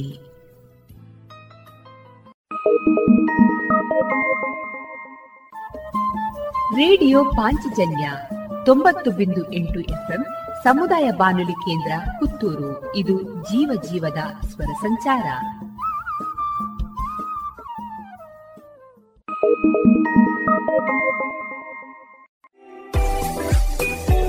ರುಚಿಕರ ತಿಂಡಿ ತಿನಿಸು, ಉತ್ತಮ ಗುಣಮಟ್ಟದ ಶುಚಿ ರುಚಿ ಆಹಾರ, ಪಾರ್ಸೆಲ್ ಮತ್ತು ಕ್ಯಾಟರಿಂಗ್ ವ್ಯವಸ್ಥೆಯೊಂದಿಗೆ ಕಳೆದ ನಲವತ್ತ ಎರಡು ವರ್ಷಗಳಿಂದ ಕಾರ್ಯನಿರ್ವಹಿಸುತ್ತಿದೆ ಹೋಟೆಲ್ ಹರಿಪ್ರಸಾದ್. ಗ್ರಾಹಕರ ಸೇವೆಗೆ ಸದಾ ಸಿದ್ಧ. ಇಂದೇ ಭೇಟಿ ಕೊಡಿ ಹೋಟೆಲ್ ನ್ಯೂ ಹರಿಪ್ರಸಾದ್, ಬಳುವಾರು, ಪುತ್ತೂರು. ದೂರವಾಣಿ ಸಂಖ್ಯೆ ಎಂಟು ಒಂದು ಸೊನ್ನೆ ಐದು ಸೊನ್ನೆ ಮೂರು ಒಂದು ಏಳು ಒಂಬತ್ತು ಆರು. ಗೌರವಾನ್ವಿತ ನಾಗರಿಕರೇ, ಒಣಗಿದ ಬಾಯಿ, ವಿಪರೀತ ಬಾಯಾರಿಕೆ, ಪದೇ ಪದೇ ಮೂತ್ರ ವಿಸರ್ಜನೆ, ಅರೆನಿದ್ರಾವಸ್ಥೆ, ಆಯಾಸ, ಬೆವರುವುದು, ತಲೆನೋವು, ಹಸಿವು, ತಲೆ ತಿರುಗುವುದು, ದೇಹದಲ್ಲಿ ನಡುಕ, ಇದೆಲ್ಲ ಸಕ್ಕರೆ ಕಾಯಿಲೆಯ ಲಕ್ಷಣಗಳಾಗಿವೆ. ಇದನ್ನು ನಿಯಂತ್ರಿಸಲು ಸಿಹಿ ತಿನಿಸು ತಿನ್ನುವುದು ಕಡಿಮೆ ಮಾಡಿರಿ. ಹಣ್ಣು ಮತ್ತು ತರಕಾರಿಗಳನ್ನ ಹೆಚ್ಚಾಗಿ ಸೇವಿಸಿ. ನಿಯಮಿತ ವ್ಯಾಯಾಮ, ದೈಹಿಕ ಚಟುವಟಿಕೆ ಮಾಡಿರಿ. ಮೂವತ್ತು ವರ್ಷ ವಯಸ್ಸಿನ ನಂತರ ವರ್ಷಕ್ಕೊಮ್ಮೆ ರಕ್ತ ಪರೀಕ್ಷೆ ಮಾಡಿಸಿ. ಮುಂಜಾಗ್ರತೆಗಾಗಿ ಕಾಲಕಾಲಕ್ಕೆ ವೈದ್ಯರಲ್ಲಿ ತಪಾಸಣೆ ಮಾಡಿ. ಇದು ಜಿಲ್ಲಾ ಎನ್ಸಿಡಿ ವಿಭಾಗ, ಆರೋಗ್ಯ ಇಲಾಖೆ, ದಕ್ಷಿಣ ಕನ್ನಡ ಜಿಲ್ಲೆ ಇವರ ಪ್ರಕಟಣೆ. ಇದೀಗ ವೈದ್ಯ ದೇವೋಭವ ಕಾರ್ಯಕ್ರಮದಲ್ಲಿ ಬೊಳ್ವಾರಿನ ಆಕಾಶ್ ಕೋಚಿಂಗ್ ಮತ್ತು ಕೌನ್ಸೆಲಿಂಗ್ ಸೆಂಟರ್ನ ಶ್ರೀಮತಿ ನಾಗಶ್ರೀ ಐತಾಳ್ ಅವರೊಂದಿಗಿನ ಮುಂದುವರಿದ ಮಾತುಕತೆಯನ್ನ ಕೇಳೋಣ. ಈ ಮುಂದುವರಿದ ಮಾತುಕತೆಯ ವಿಷಯ ಮಾನಸಿಕ ಸ್ವಾಸ್ಥ್ಯ ಮತ್ತು ಆರೋಗ್ಯ. ನಾಗಶ್ರೀ ಐತಾಳ್ ಅವರನ್ನ ಸಂದರ್ಶಿಸುವವರು ಡಾಕ್ಟರ್ ವಿಜಯ ಸರಸ್ವತಿ. ನಾನು ನನ್ನನ್ನು ನಾನು ಪ್ರೀತಿಸಿಕೊಳ್ಳುವಂಥದ್ದು, ಸೆಲ್ಫ್ ಲವ್. ಯಾವಾಗ ನನ್ನನ್ನು ನಾನು ಪ್ರೀತಿಸಿಕೊಳ್ತೇನೋ, ನನ್ನನ್ನು ನಾನು ಗೌರವಿಸ್ಲಿಕ್ಕೆ ಪ್ರಾರಂಭ ಮಾಡ್ತೇನೆ, ಆಗ ತನ್ನಿಂತಾನೆ ಜಗತ್ತು ಕೂಡ ನನ್ನನ್ನು ಗೌರವಿಸ್ತದೆ ಅನ್ನುವಂಥ ಭಾವನೆ ನಮ್ಮ ಮನಸ್ಸಲ್ಲಿ ಬರ್ಲಿಕ್ಕೆ ಸಾಧ್ಯ ಆಗುತ್ತೆ. ನಾವು ಹಲವಾರು ಸಂದರ್ಭಗಳಲ್ಲಿ ಹೇಳೋದಿದೆ, ನಾನು ಕನ್ನಡಿ ಮುಂದೆ ನಿಂತಾಗ ನಾನು ಸುಂದರವಾಗಿ ಕಾಣ್ತಾ ಇದ್ದೇನೆ ಅಥವಾ ನನ್ನನ್ನು ನಾನು ಒಪ್ಪಿಕೊಳ್ಳದೆ ಇದ್ದ ಮೇಲೆ ಜಗತ್ತು ನನ್ನನ್ನು ಒಪ್ಪಿಕೊಳ್ಳಬೇಕು ಅಂತ ನಾನು ಯಾಕೆ ಬಯಸ್ತೇನೆ. ಹಾಗಾಗಿ ಕನ್ನಡಿಯಲ್ಲಿ ಕಾಣುವಂಥ ಪ್ರತಿಬಿಂಬ ನನ್ನನ್ನು ನಾನು ನೋಡಿಕೊಂಡಾಗ ನಾನು ಇಷ್ಟಪಟ್ಟರೆ ಜಗತ್ತು ತನ್ನಿಂತಾನೆ ನನ್ನನ್ನು ಒಪ್ಕೊಳ್ತದೆ ಅನ್ನುವಂತ ಮನಸ್ಥಿತಿ ನಮ್ಮಲ್ಲಿ ಬರ್ಲಿಕ್ಕೆ ಸಾಧ್ಯ. ಏನಾಗುತ್ತೆ ಗೊತ್ತಾ, ತುಂಬಾ ತಮಾಷೆ ಅನಿಸ್ತದೆ. ತುಂಬಾ ಜನ ನಾವು ಜನ ಏನಂತಾರೋ, ಜಯ ಜನ ಏನ್ ಮಾತಾಡ್ಕೊಳ್ತಾರೋ, ಇದು ತುಂಬಾ ಮಿಸ್ಕನ್ಸೆಪ್ಷನ್ ಇದೆ. ಯಾರಿಗೂ ಟೈಮ್ ಇಲ್ಲ ಈಗ, ಅದೆಲ್ಲ ಕೂತ್ಕೊಂಡು ಮಾತಾಡ್ಲಿಕ್ಕೆ ಯಾರಿಗೂ ಟೈಮ್ ಇಲ್ಲ. ಸುಮ್ನೆ ಹೀಗೆ ರೀಲ್ಸ್ ನೋಡ್ತಾ ಎಷ್ಟು ಟೈಮ್ ವೇಸ್ಟ್ ಮಾಡ್ತೀವಿ. ಹೌದು ಹೌದು. ಹಂಗಿರುವಾಗ ಜನಗಳಿಗೆ ಟೈಮ್ ಎಲ್ಲಿದೆ, ಇವಳು ಈ ತರ ಇದ್ದಾಳೆ ಇವಳು. ಆದ್ರೆ ಅದನ್ನ ನಾವು ಯಾವುದೋ ಒಂದು ಮೆಂಟಾಲಿಟಿಯಲ್ಲಿ ಬಂದ್ಬಿಟ್ಟಿರೋದ್ರಿಂದ ಜನ ಏನಂತಾರೆ ಜನ ಏನಂತಾರೆ ಅನ್ನೋದ್ರಲ್ಲೇ ನನ್ನ ಎಷ್ಟೋ ಮುಕ್ಕಾಲು ಜೀವನ ಕಳೆದು ಬಿಡ್ತೇವೆ. ಬಹುಶಃ ನಾನು ಯಾವ ತರ ಜನ ಏನೇ ನೋಡಿದ್ರು ನಾನು ನನಗ್ ಬೇಕಾದಾಗಿ ಇರುತ್ತೇನೆ, ಅಹಂಭಾವ ಅಲ್ಲ, ತಾವು ಆಗ್ಲೇ ಹೇಳಿದ ಹಾಗೆ ಹೇಗೆ ಒಂದು ರೀತಿಯಲ್ಲಿ ತಗೊಳ್ತೇನೆ ಅನ್ನೋದ್ರ ಮೇಲೆ ಬಹುಶಃ ನಮ್ಮ ಮಾನಸಿಕ ಸ್ವಾಸ್ಥ್ಯ ಕೂಡ ನಿರ್ಧಾರ ಆಗುತ್ತೆ. ಯಾಕೆಂದ್ರೆ ನಾವು ಬೇರೆಯವ್ರಿಗೋಸ್ಕರ ಬದುಕ್ತಾ ಹೋದ್ರೆ ನಮ್ಮ ಸಂತೋಷ ನಾವೆಲ್ಲೋ ಕಳ್ಕೊಂಡ್ ಬಿಡ್ತೇವೆ, ಅಲ್ಲಿಗೆ ಅತೃಪ್ತಿ ಪ್ರಾರಂಭ ಆಗ್ತದೆ, ಮಾನಸಿಕವಾದಂತಹ ಸಮಸ್ಯೆ ಕೂಡ. ಯಾಕಂದ್ರೆ ನನ್ನದಲ್ಲದ ಬದುಕನ್ನು ನನ್ನ ನಡೆಸ್ತಾ ಇದ್ದಾಗ ಖಂಡಿತವಾಗಿ ಅತೃಪ್ತಿ ಬರುವುದು ಸಹಜ.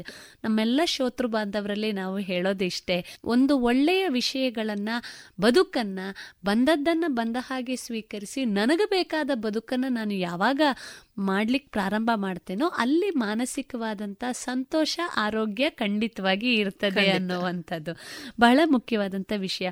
ಮೇಡಮ್, ತಾವು ಮಾತಾಡ್ತಾ ಹೇಳಿದ್ರಿ ಸಂಬಂಧಗಳ ಬಗ್ಗೆ ಮತ್ತು ಸಂತೋಷದ ಬಗ್ಗೆ, ಹ್ಯಾಪಿನೆಸ್ ಅಂಡ್ ರಿಲೇಶನ್ಶಿಪ್ ಅನ್ನೋದು. ಇದ್ರ ಬಗ್ಗೆ ಇನ್ನೊಂದಿಷ್ಟು ಮಾತಾಡ್ಬೋದಾ? ಖಂಡಿತ.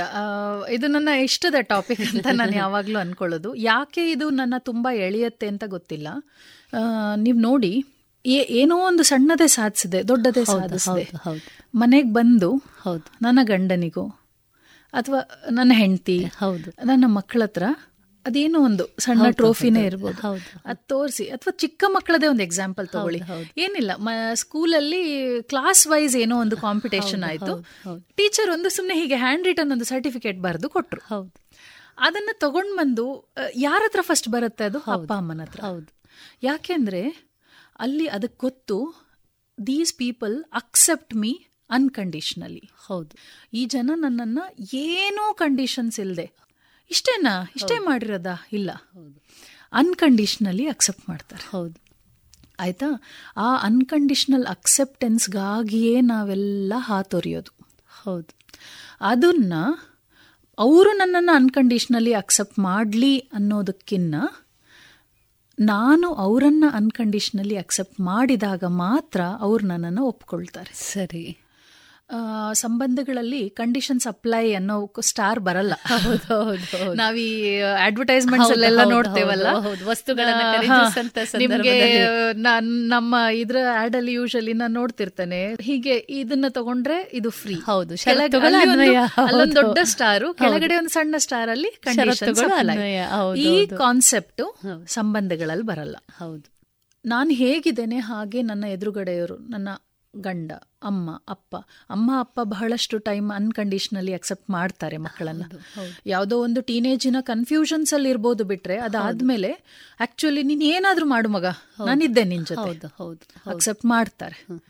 ಹಾಗೇನೆ ಅವರು ಬಹಳ ದೊಡ್ಡ ಲೆಸನ್ ಕೂಡ ಹೇಳಿಕೊಡ್ತಾರೆ ಅಪ್ಪ ಅಮ್ಮ, ನೀನು ನಿನ್ನ ನೆಕ್ಸ್ಟ್ ಸಂಬಂಧಗಳಲ್ಲೂ ಕೂಡ ಈ ಥರದ ಅನ್ಕಂಡೀಷನಲ್ ಅಕ್ಸೆಪ್ಟೆನ್ಸ್ ಇಟ್ಕೊಂಡ್ರೆ ನಿನಗೆ ಬದುಕು ಹಸನಾಗಿರುತ್ತೆ. ಇದನ್ನ ನಾವು ಬಹಳಷ್ಟು ಸತಿ ಮರೆತು ಬಿಡ್ತೇವೆ. ಹೌದು, ಎಷ್ಟು ಈಗ ನೋಡಿ, ನಾನೊಂದು ಸಣ್ಣ ಸಂಬಂಧಗಳ ಬಗ್ಗೆ ಹೇಳೋದಾದ್ರೆ, ಗಂಡ ಹೆಂಡತಿ ಒಂದು ಮಗು ಇದೆ ಅಂತ ಇಟ್ಕೊಳ್ಳೋಣ, ಗಂಡು ಮಗು ಆಯ್ತಾ, ಒಂದು ಸಣ್ಣ ಎಕ್ಸಾಂಪಲ್ ಹೀಗೆ ತಲೆಗೆ ಬಂದದ್ದು. ಏನಾಯ್ತು, ಅಮ್ಮ ಅಂತ ಫ್ಯಾಷನ್ ಕಾನ್ಶಿಯಸ್ ಅಲ್ಲ, ಕೆಲವು ಹೆಂಗಸರಿಗೆ they are least bothered, however they are they are beautiful, ಅದೊಂದು ಕಾನ್ಸೆಪ್ಟ್ ಇಟ್ಕೊಂಡಿರ್ತಾರೆ. ಹಾಗಾಗಿ ಅಷ್ಟೊಂದು ಉಪವರಣಕ್ಕೆಲ್ಲ ಹೋಗೋಳಲ್ಲ. ಹಾಗಾಗಿ ಅವನಿಗೆ ಅವನು ಬೆಳೆಯುವ ಟೈಮಲ್ಲಿ ಅಷ್ಟೊಂದು ಫ್ಯಾಷನ್ ಸೆನ್ಸ್ ಎಲ್ಲ ಅವನಿಗೆ ಗೊತ್ತಿಲ್ಲ. ಒಂದು ಗಂಡು ಮಗು, ಮನೆಯಲ್ಲಿ ಆ ಥರ ವಾತಾವರಣ. ಅದೇ ಹುಡುಗನಿಗೆ ಮುಂದೆ ಮದುವೆ ಆಯಿತು, ಹುಡುಗಿ ಸ್ವಲ್ಪ ಈ ಥರದೇ ಡ್ರೆಸ್ಸಿಂಗ್ ಸೆನ್ಸು, ಈ ಥರದೇ ಇದಾಗಬೇಕು, ನನಗೆ ಇದೇ ಮ್ಯಾಚಿಂಗ್ ಆಗಬೇಕು, ಆ ಥರ ಕಾನ್ಸೆಪ್ಟ್ ಇಟ್ಕೊಂಡಿರೋಳು. ನಥಿಂಗ್ ರಾಂಗ್ ಇನ್ ದಟ್ ಆಯಿತಾ. ಅವಳು ಮದುವೆ ಆದ ಹೊಸದ್ರಲ್ಲಿ ರೆಡಿಯಾಗಿ ಬರ್ತಾಳೆ, ಬಂದ್ಮೇಲೆ ಹೊರಡೋಣ ಅಂತೇಳಿ, ಹಾ ಹೊರಡೋಣ ಬಾ ಅಂತ ಅವನು, ಅವನಿಗೆ ತಲೆಯಲ್ಲಿ ಇಲ್ಲ ಅದು ಆಯಿತಾ. ಆಮೇಲೆ ಅವಳು ಅವಳ ಫ್ರೆಂಡ್ಸ್ ಒಟ್ಟಿಗೆ ಅಥವಾ ಅವಳ ಅಮ್ಮನೊಟ್ಟಿಗೆ ಹೇಳೋದು ಹೇಗೆ ಹೇಳಿ, ಅವನಿಗೆ ಒಂದು ಚೂರು ಕೂಡ ನನ್ನ ಕಡೆ ಗಮನ ಇಲ್ಲ, ನಾನು ಏನು ಹಾಕ್ಕೊಳ್ತೀನಿ, ಹೇಗೆ ಕಾಣ್ತೀನಿ, ಒಂದು ಸಣ್ಣ ಇದು ಕೂಡ ಇಲ್ಲ. ಹೌದು, ಅದೇ ಒಂದು ಮೇಜರ್ ಇಶ್ಯೂ ಕೂಡ ಆಗಿದೆ ಕೆಲವು ಸಂಬಂಧಗಳಲ್ಲಿ. ಆ ಹುಡುಗನಿಗೆ ತಲೆ ಬುಡ ಗೊತ್ತಿಲ್ಲ, ಯಾಕೆ ಆಗ್ತಿದೆ ಕನ್ಫ್ಯೂಷನ್ ಅಂತ. ಇಲ್ಲೆಲ್ಲ ಬರೋದೇನಂದ್ರೆ, ನನ್ನನ್ನು ಅವ್ರು ಅಕ್ಸೆಪ್ಟ್ ಮಾಡಿಬಿಡ್ಬೇಕು, ನನ್ನನ್ನು ಗಮನಿಸ್ಬೇಕು, ನನ್ನ ನನ್ನ ಕಡೆಗೆ ಟೆನ್ಷನ್ ಕೊಡಬೇಕು. ಈ ಥರ ನಾವು ಹಂಬಲಿಸ್ತಾ ಹೋಗ್ತೀವಿ ಸಂಬಂಧಗಳಲ್ಲಿ, which is actually the reverse, vice versa, ಉಲ್ಟ. ನಾನು ಆ ವ್ಯಕ್ತಿಯನ್ನು ಹೇಗಿದ್ದಾನೆ ಹಾಗೆ ಸ್ವೀಕರಿಸಬೇಕು, ಅದು ದೊಡ್ಡ ವಿಷಯ. ರಿಲೇಷನ್ಶಿಪ್ಸಲ್ಲಿ ಫಸ್ಟ್ ನಾನು ಒಪ್ಕೊಳ್ಬೇಕಾಗಿರೋದು ಅದು. ಸರಿ, ಈ ಮೆಂಟಲ್ ಕಂಡೀಷನ್ ನನ್ನಲ್ಲಿ ಆಗ್ಬಿಟ್ರೆ, ಕಂಡೀಷನಿಂಗ್ ಅಂತ ಹೇಳ್ತೇವೆ ನಾವು, ಇದೊಂದನ್ನ ನಾನು ಒಪ್ಕೊಂಡು ಬಿಟ್ರೆ ನಾನು ಅವಾಗ ಪ್ರಪಂಚನ ನೋಡೋ ರೀತಿ ಬದಲಾಗ್ತದೆ. ನನ್ನ ಭುಜದ ಮೇಲೆ ದೊಡ್ಡ ಬ್ಯಾಗ್ನ ನಾನು ಇಳಿಸ್ದಂಗೆ ಆಗುತ್ತೆ. ಹೌದು, ಎಷ್ಟೋ ಲಿಬರೇಟೆಡ್ ಆಗ್ತೀವಿ, ಎಷ್ಟೋ ಹಗುರ ಆಗ್ತೀವಿ ನಾವು. ಹೌದು. ಆಮೇಲೆ ಇನ್ನೊಂದು, ನನಗೆ ಈಗ ನನ್ನ ಸಣ್ಣ ಮಗುವಿನ ಎಕ್ಸಾಂಪಲ್ ಕೊಟ್ಟನಲ್ಲ, ಹಾಗೇನೆ ತುಂಬ ಖುಷಿ ಆದಾಗ, ದುಃಖ ಆದಾಗ, ಸಂತೋಷ, ಏನೋ ಒಂದು ಆದಾಗ ನಾನು ಹೋಗಬೇಕಾಗಿರೋದು ನನ್ನ ಹತ್ತಿರದ ಸಂಬಂಧಗಳನ್ನ. ಹೌದು, ಅದು ಒಂದು ಗಿಡದ ಥರ, ನಾನು ಎಷ್ಟು ನೀಟಾಗಿ ಅದಕ್ಕೆ ಗೊಬ್ಬರ ಹಾಕಿ, ನೀರು ಹಾಕಿ, ಒಳ್ಳೆ ಬಿಸಿಲು ಬೀಳ್ತಿದ್ಯಾ ಅಂತ ನೋಡಿಕೊಂಡು ಎಷ್ಟು ಚೆನ್ನಾಗಿ ನಾನು ನರ್ಚರ್ ಮಾಡಿ ಪೋಷಿಸಿ ಅದನ್ನು ಬೆಳೆಸ್ತೇನೆ, ಅಷ್ಟು ಚ ಸುಂದರವಾದ ಮರ ಆಗುತ್ತದು. ಹೌದು, ಅದೇ ಥರನೇ ನನ್ನ ಹತ್ತಿರದ ಸಂಬಂಧಗಳು ಕೂಡ ತುಂಬ ಇಂಪಾರ್ಟೆಂಟು ನನ್ನ ಜೀವನದಲ್ಲಿ. ಅದನ್ನು ನಾನು ಪ್ರತಿದಿನದ ಸ್ಟ್ರೆಸ್ಸಲ್ಲಿ, ಪ್ರತಿದಿನದ ಏಳು ಬೀಳುಗಳಲ್ಲಿ ಎಷ್ಟೋ ಸತಿ ನಾವು ನೆಗ್ಲೆಕ್ಟ್ ಮಾಡಿಬಿಡ್ತೀವಿ.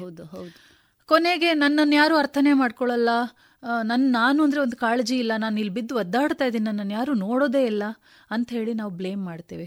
ದಿನ ದಿನ ನಾನು ಅದಕ್ಕೆ ಗಮನ ಕೊಟ್ಟನಾ, ಅದನ್ನು ನರ್ಚರ್ ಮಾಡಿ ಬೆಳೆಸದ್ನ ಆ ಗಿಡನ ಅನ್ನೋದು ತುಂಬ ಇಂಪಾರ್ಟೆಂಟ್ ಆಗುತ್ತದೆ ಸಂಬಂಧಗಳಲ್ಲಿ. ಬಹಳ ಉಪಯುಕ್ತವಾದಂತಹ ಮಾಹಿತಿ, ತುಂಬ ತುಂಬ ಇಂಪಾರ್ಟೆಂಟ್ ಸಂಬಂಧಗಳು ನಮಗೆ. ಸರಿ ಸರಿ ಮೇಡಮ್, ಬಹಳಷ್ಟು ವಿಷಯಗಳನ್ನು ಏನು ಹದಿಹರೆಯದಲ್ಲಿ ಇರ್ಬೋದು ಅಥವಾ ಈ ವಯಸ್ಸಾದ ವ್ಯಕ್ತಿಗಳಲ್ಲಿರ್ಬೋದು ಸಂಬಂಧಗಳ ಬಗ್ಗೆ ಮಾತಾಡಿದ್ರಿ, ಸ್ವಂತ ನಮ್ಮನ್ನು ನಾವು ಪ್ರೀತಿಸುವ ಬಗ್ಗೆ ಮಾತನಾಡಿದ್ರಿ.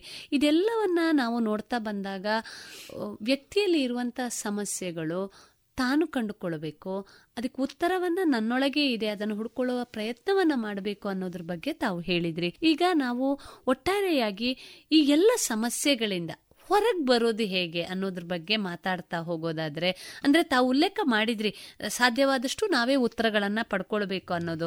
ಈ ಎಲ್ಲ ಸಮಸ್ಯೆಗಳಿಂದ ಹೊರಗೆ ಬರೋದು ಹೇಗೆ? ನಕಾರಾತ್ಮಕ ಯೋಚನೆಗಳು ತುಂಬ ನಮ್ಮನ್ನು ಕಾಡುವಂಥದ್ದು. ನಾವು ಯೋಚನೆ ನಮ್ಮಲ್ಲಿ ಇರುವಂತಹ ಏನು ಸ್ಟ್ರೆಂತ್ ಇದೆ ಅದ್ರ ಬಗ್ಗೆ ನಾವು ಫೋಕಸ್ ಮಾಡದೆ ಇಲ್ಲದೆ ಇರೋದ್ರ ಬಗ್ಗೆ ನಾವು ಎಷ್ಟೋ ಸಲ ಯೋಚನೆ ಮಾಡ್ತೇವೆ. ಈ ನಕಾರಾತ್ಮಕ ಯೋಚನೆಗಳಿಂದ ಹೊರಗಡೆ ಬರೋದು ಹೇಗೆ, ಅಥವಾ ಈ ಥರದ ಎಲ್ಲ ಸಮಸ್ಯೆಗಳಿಂದ ನಾವು ಹೊರಗೆ ಬರೋದು ಹೇಗೆ? ಒಂದು, ನಾವು ಯೋಚನೆ ಮಾಡಬೇಕು ಇವರೇ, ಫಸ್ಟ್ ಬರೋದು ತಲೆಗೆ. There is mind. ಹೌದು, ಮನಸ್ಸು ಅಂತ ಒಂದಿದೆ. ಹೌದು, ಸುಮ್ಮನೆ ಏನೋ ಎದ್ದೆ ಹೋದೆ, ಕೆಲಸ ಮಾಡಿದೆ ಬಂದೆ, ಈ ಥರ ಏನೋ ಹೇಳಿದ್ರು, ಈ ಕಂಪ್ಯೂಟ್ರಲ್ಲಿ ಏನೋ ಮಾಡಿದೆ, ಈ ಥರ ಫೋನ್ ಹಿಡ್ಕೊಂಡು ಹೋದೆ, ವಿಚಾರ ಅವ್ರು ಏನೋ ಹೇಳಿದ್ರು ಆ ಕೆಲಸ ಮಾಡಿದೆ, ಇವ್ರೇನೋ ಹೇಳಿದ್ರು ಹೇಳಿದ್ರೆ, ಅವ್ರು ಕುತ್ಕೊಂಡ್ರು ಕುತ್ಕೊಂಡೆ, ನಿಂತ್ಕೊಂಡ್ರು ಇಲ್ಲ. ಇದೆಲ್ಲ ಮೊನೋಟನಸ್ ಆಗಿ ಮಾಡೋದಲ್ಲ, ನನ್ನ ದೇಹದ ಒಳಗಡೆ ಮನಸ್ಸು ಅಂತ ಒಂದಿದೆ. ಮನಸ್ಸಿಗೂ ಮೆದುಳಿಗೂ ವ್ಯತ್ಯಾಸ ಇದೆ. ಯಾವಾಗ್ಲೂ ಮೆದುಳಿನ ಆರೋಗ್ಯ ಬೇರೆ, ಮಾನಸಿಕ ಆರೋಗ್ಯ ಬೇರೆ. ಇದು ತುಂಬಾ ಕಡೆ ನನಗನ್ಸಿದ ಹಾಗೆ ಇದ್ರ ಬಗ್ಗೆ ಅಷ್ಟು ಜಾಸ್ತಿ ಗಮನಿಸಿ ಇಲ್ವಾ ಅಂತ, ಅವೇರ್ನೆಸ್ ಇಲ್ವಾ ಅಂತ ಅಷ್ಟೇ. ಇದು ಗೊತ್ತೇ ಇಲ್ಲ ಜನಕ್ಕೆ, ಆತರ ನಾ ಹೇಳ್ತಿಲ್ಲ, ಆದ್ರೆ ಒಂದು ಅವೇರ್ನೆಸ್ ಕಡಿಮೆ ಇದೆ ಈ ವಿಷಯದ ಬಗ್ಗೆ ಅಂತ ನನಗೆ ಯಾವಾಗ್ಲೂ ಅನ್ಸೋದು. ಇದೊಂದು ತುಂಬ ಇಂಟ್ರೆಸ್ಟಿಂಗ್ ಟಾಪಿಕ್ ಆಗಿ ನನಗೆ ಕಂಡು, ನಾನು ಈ ಟೀಚಿಂಗ್ ಪ್ರೊಫೆಷನ್ ಜೊತೆಗೆ ಇದನ್ನು ಶುರು ಮಾಡಿದವಳು. ಯಾವಾಗಲೂ ನನಗೆ ಅನಿಸ್ತಾ ಇದ್ದಿದ್ದು, mind is powerful, mind has this much of capability. ನಾನು ತುಂಬ ಸತಿ ಮಕ್ಕಳಿಗೆ ಅರುಣಿಮಾ ಸಿನ್ಹಾ ಅಂತ ಅವರ ಕಥೆನೂ ಹೇಳ್ತಿರ್ತೇನೆ. ಆಮೇಲೆ ಇನ್ನೊಬ್ಬ ಮಾಸ್ಟರ್ ಜೀವನ್ ಅಂತ, ಅವನು ಕೇರಳದ ಹುಡುಗ, ಅವರ ಬಗ್ಗೆ ಕೂಡ ನೀವು ಗೂಗಲಲ್ಲಿ ನೋಡಿದ್ರೆ ಆಗ್ತದೆ. ಅವ್ರಿಗೆ ಒಂದು ರೇರ್ ಬೋನ್ ಡಿಸೀಸಿಂದ ಒಂದು ಸಣ್ಣ ಎಡವಿದ್ರೆ ಸಾಕು ಅವ್ರಿಗೆ ಬೋನ್ ಫ್ರಾಕ್ಚರ್ ಆಗುತ್ತೆ. ಆ ಮಟ್ಟದ ಹುಡುಗ. Now he's a software engineer and he is earning a very good. It is not about the money. He is living a very contented life, though he is on a wheelchair. ಸರಿ, throughout twenty four seven from past twenty eight thirty years he is on the wheelchair, but he is so very, ಅವನು ಎಷ್ಟು contented, ಎಷ್ಟು happy ಇದ್ದಾನೆ. ಯಾಕೆ, ಏನು actually ನಮ್ಮ ಇದಕ್ಕೆಲ್ಲ ಕಾರಣ ಅಂದರೆ, ಮನಸ್ಸು ಅಂತ ಒಂದಿದೆ ಅನ್ನೋದನ್ನು ಫಸ್ಟ್ ನಾವು ಗ್ರಹ ಗ್ರಹಿಸಬೇಕು. ಎಲ್ಲಿದೆ ಮನಸ್ಸು? ಮನಸ್ಸು ಅನ್ನೋದು ತಲೆಯಿಂದ ಕಾಲು ಬೆರಳಿನ ಒಳ ಇದರಲ್ಲಿ ಪ್ರತಿಯೊಂದು ಜೀವದ ಕಣಕಣದಲ್ಲೂ ಇದೆ. ಸರಿ, ಹೇಗೆ ಮನಸ್ಸು ಅಂತಂದಿದೆ ಅಂತ ಒಪ್ತೀರಾ? ಏನೋ ಒಂದು ಹತ್ತಿರದವ್ರು ಯಾರನ್ನೋ ಕಳ್ಕೊಂಡೆ, ಹೊಟ್ಟೆಯಲ್ಲಿ ಸಂಕಟ ಆಗ್ತದೆ, ಹೃದಯ ಒಂಥರ ತುಂಬ ಭಾರ ಅನಿಸ್ತದೆ, ಏನೋ ಒಂದು ಖುಷಿ ಆಯ್ತು, ಮನಸ್ಸೊಂಥರ ಅಂದ್ರೆ ಲವಲವಿಕೆ ಆಗುತ್ತೆ, ದೇಹ ತುಂಬಾ ಖುಷಿಯಾದ ಸಿಚುಯೇಷನ್ ಬಂತು. ಹಾಗಾದ್ರೆ ಎಲ್ಲಿದೆ ದೇಹ? ಮನಸ್ಸೆಲ್ಲಿದೆ? ದೇಹದ ಕಣಕಣದಲ್ಲಿದೆ. ಹಾಗಾದ್ರೆ ಮನಸ್ಸನ್ನ ಹೇಗೆ ನಾನು ಗುರುತಿಸೋದು? ಥಾಟ್ಸ್ ಮೂಲಕ. ಮನಸ್ಸು ಅನ್ನೋದೊಂದಿದ್ರೆ ಅದು ಒಂದು ಯೋಚನೆಗಳ ಮೂಲಕ, ಯೋಚನೆಗಳ ಸರಣಿನೇ ನಾವು ಮನಸ್ಸು ಅಂತ ಹೇಳೋದು. ಹಾಗಾದ್ರೆ ಥಾಟ್ಸ್ ಅನ್ನೋ ವಿಷಯಕ್ಕೆ ಬಂತು, ಯೋಚನೆಗಳು ಅಂತ ಬಂತು. ಯೋಚನೆಗಳು ಮಾಡಿ ಅಂದರೆ ನಾನು ಯೋಚಿಸ್ತಿದ್ದೀನಿ. ಹೌದು ಹೌದು. ಬೆಳಿಗ್ಗೆ ಎದ್ದ ತಕ್ಷಣ ನನಗೆ ಏನೋ ಒಂದು ಯೋಚನೆ ಬರುತ್ತೆ. ನಿಮಗೆ ಹೇಳಿದ್ರೆ ನಾನು ಆಶ್ಚರ್ಯ ಆಗ್ಬೋದು, ಪ್ರತಿದಿನ ಬೆಳಗ್ಗೆಯಿಂದ ರಾತ್ರಿ ಒಳಗೆ ಹತ್ತತ್ರ ಸುಮಾರು ನಲವತ್ತೈದು ಸಾವಿರದಿಂದ ಐವತ್ತು ಸಾವಿರ ಯೋಚನೆಗಳು ಒಬ್ಬ ಮನುಷ್ಯನಲ್ಲಿ ಸಹಜವಾಗಿ ಬಂದು ಹೋಗುತ್ತಂತೆ. ಸಾವಿರ ನೀವು ಸುಮ್ಮನೆ ಯೋಚನೆ ಮಾಡಿ ನೋಡಿ, ಎಷ್ಟು ತಲೆಯಲ್ಲಿ, ಎಷ್ಟು ಕ್ವಿಕ್ ಇದೆ ನನ್ನ ಮನಸ್ಸು. ಹೌದು ಹೌದು. ಈ ಥಾಟ್ಸಲ್ಲಿ ಬಹಳಷ್ಟು ರಿಪಿಟೇಟಿವ್ ಅಂತ ಹೇಳ್ತೀವಿ, ಅಂದ್ರೆ ಪುನಃ ಪುನಃ ಪುನಃ ಬರ್ತಾ ಇರುವಂತದೇ ಥಾಟ್ಸ್. ಇದನ್ನ ನಾವೇನ್ ಮಾಡ್ತೀವಿ, ಕೆಲವು ಸತಿ ನಮ್ಮ ಸೆಷನ್ಸ್ಗೆಲ್ಲ ಬರ್ತಾರಲ್ಲ, ಆಗ ನನಗೆ ಅವ್ರು ಯಾ ಏನ್ ಯೋಚನೆ ಮಾಡ್ತಾರೆ ಅಂತ ಗೊತ್ತಾಗ್ಬೇಕು ಅಂತ ಆದ್ರೆ ನಾನೊಂದು ಸಣ್ಣ ಎಕ್ಸಸೈಸ್ ಅಂತ ಕೊಡೋದು, ನಿಮ್ಗೆ ಇಡೀ ದಿನ ಬಹಳಷ್ಟು ಸಮಯ ಏನ್ ಜಾಸ್ತಿ ಯೋಚನೆ ಬರುತ್ತೆ ನೀವು ಅದನ್ನ ಬರಿತಾ ಹೋಗಿ ಅಂತ. ಸರಿ, ಬರಿತಾ ಹೋದ್ರೆ ಐದಾರು ಕೂಡ ಇಲ್ಲ. ಹೌದು, ಬಟ್ ತುಂಬಾ ರಿಪೀಟ್ ಆಗುತ್ತೆ. ಹಾಗಿದ್ದಾಗ ಆ ರಿಪೀಟ್ ಆಗೋ ಯೋಚನೆಗಳು ಏನು ಅನ್ನೋದನ್ನು ಗಮನಿಸಬೇಕು ನಾನು. ಅದು ನಕಾರಾತ್ಮಕವಾದ ಸಕಾರಾತ್ಮಕವಾದ ಅಂತ ನೋಡಬೇಕು. ಆಯಿತಾ? ಒಂದು ಸಣ್ಣ ಇದನ್ನು ಹೇಳೋದಾದರೆ, ಹೇಗೆ ನಕಾರಾತ್ಮಕ ಸಕಾರಾತ್ಮಕ ಯೋಚನೆಗಳು ನಮ್ಮಲ್ಲಿ ಹುಟ್ಟತ್ತೆ ಅನ್ನೋದಕ್ಕೆ ಕಾರಣ ನಮ್ಮಲ್ಲಿರೋ ಬಿಲೀಫ್ ಸಿಸ್ಟಮ್ಸ್. ಹೌದು, ಅಂದರೆ ಪೂರ್ವಗ್ರಹ. ಹೌದು, ಏನಂತೀವಿ ಬಿಲೀಫ್ ಸಿಸ್ಟಮ್ಗೆ? ಒಂದು ಆಲ್ರೆಡಿ ನಂಬಿಕೆಗಳು ಕೂತ್ ಬಿಟ್ಟಿರೋದು. ಬಾಲ್ಯದಲ್ಲಿ ಹೇಗೆ ಬಾಲ್ಯದಿಂದ ತುಂಬಿರುತ್ತೆ, ಬಾಲ್ಯದಲ್ಲಿ ಹೇಗೆ ಅದು ರೂಪುಗೊಳ್ಳುತ್ತೆ ಅಂದ್ರೆ, ಏನೋ ಒಂದು ಗಿಡನೋ ಅಥವಾ ಒಂದು ಏನೋ ಒಂದು ಯಾವುದೋ ಒಂದು ಪ್ಲಾಂಟ್ನ ನಾನಲ್ಲಿ ಏನೋ ಗಾರ್ಡನ್ ಅಲ್ಲಿ ಒಂದು ಎರಡು ಮೂರು ವರ್ಷದ ಮಗು, ಅಮ್ಮ ಅಲ್ಲೇನೋ ಮಾಡ್ತಿದ್ದಾಳೆ ಹೊರಗಡೆ, ತಾನು ಕೂಡ ಗಿಡದಲ್ಲಿ ಏನೋ ಕೆಲಸ ಮಾಡ್ತಿದ್ದೆ, ನಾನು ಅಮ್ಮನ ಜೊತೆ ಗಾರ್ಡನಿಂಗ್ ಮಾಡ್ತಿದ್ದೇನೆ ಅಂತ. ಅಮ್ಮ ಏನ್ ಹೇಳ್ತಾಳೆ, ಆ ಗಿಡ ಮುಟ್ಬೇಡ ಅದು ತುರ್ಸತ್ತೆ ಅಂತ. ಮಗು ಮಗು ಏನ್ ಮಾಡುತ್ತೆ, ಅಚಾನಕ್ಕಾಗಿ ಹೋಗಿ ಮುಟ್ಟುಬಿಡತ್ತೆ. ಹೌದು, ತುರ್ಸಕ್ ಶುರುವಾಯ್ತು. ಹೌದು, ಓ ಅಮ್ಮ ಹೇಳಿದ್ದು ಕರೆಕ್ಟು, ಅಮ್ಮ ಹೇಳಿದ್ಲು ತುರ್ಸತ್ತೆ ಅಂತ. ಹೌದು, ಕರೆಕ್ಟು. ಇದು ತುಂಬಾ ಸಣ್ಣ, ತುಂಬಾ ಸಟಲ್ ಅಂತ ಹೇಳ್ತೀವಿ, ಇದು ತುಂಬಾ ಸಣ್ಣ ವಿಚಾರ. ಸರಿ, ಆದ್ರೆ ಇದೊಂದು ಬಿಲೀಫ್ ಸಿಸ್ಟಮ್ ಆಗಿ ಕುತ್ಕೊಳ್ಳುತ್ತೆ. ಹೌದು, ನನ್ನ ಮನಸ್ಸಿನಲ್ಲಿ ಏನಾಯ್ತು, ಅಮ್ಮ ಹೇಳಿದ್ದು ಕರೆಕ್ಟು. ಹೌದು, ಅಮ್ಮ ಏನ್ ಹೇಳ್ತಾಳೆ ಅದು ನಿಜ, ಅಪ್ಪ ಹೇಳ್ತಾರೆ ಹುಷಾರಾಗಿರು, ಅಲ್ಲಿ ಸೈಕಲಲ್ಲಿ ಹೋಗ್ಬೇಕಾರೆ ಕಲ್ಲು ಬಂದಾಗ ಈ ತರ ಮಾಡಬೇಕು ಅಂತ. ಕಲ್ಲು ಬಂತು, ನಾನು ಗಮನಿಸ್ಲಿಲ್ಲ, ಅದ್ರ ಮೇಲೆ ಹೋದೆ, ಬಿದ್ದೆ ಸಣ್ಣ ಸೈಕಲಲ್ಲಿ.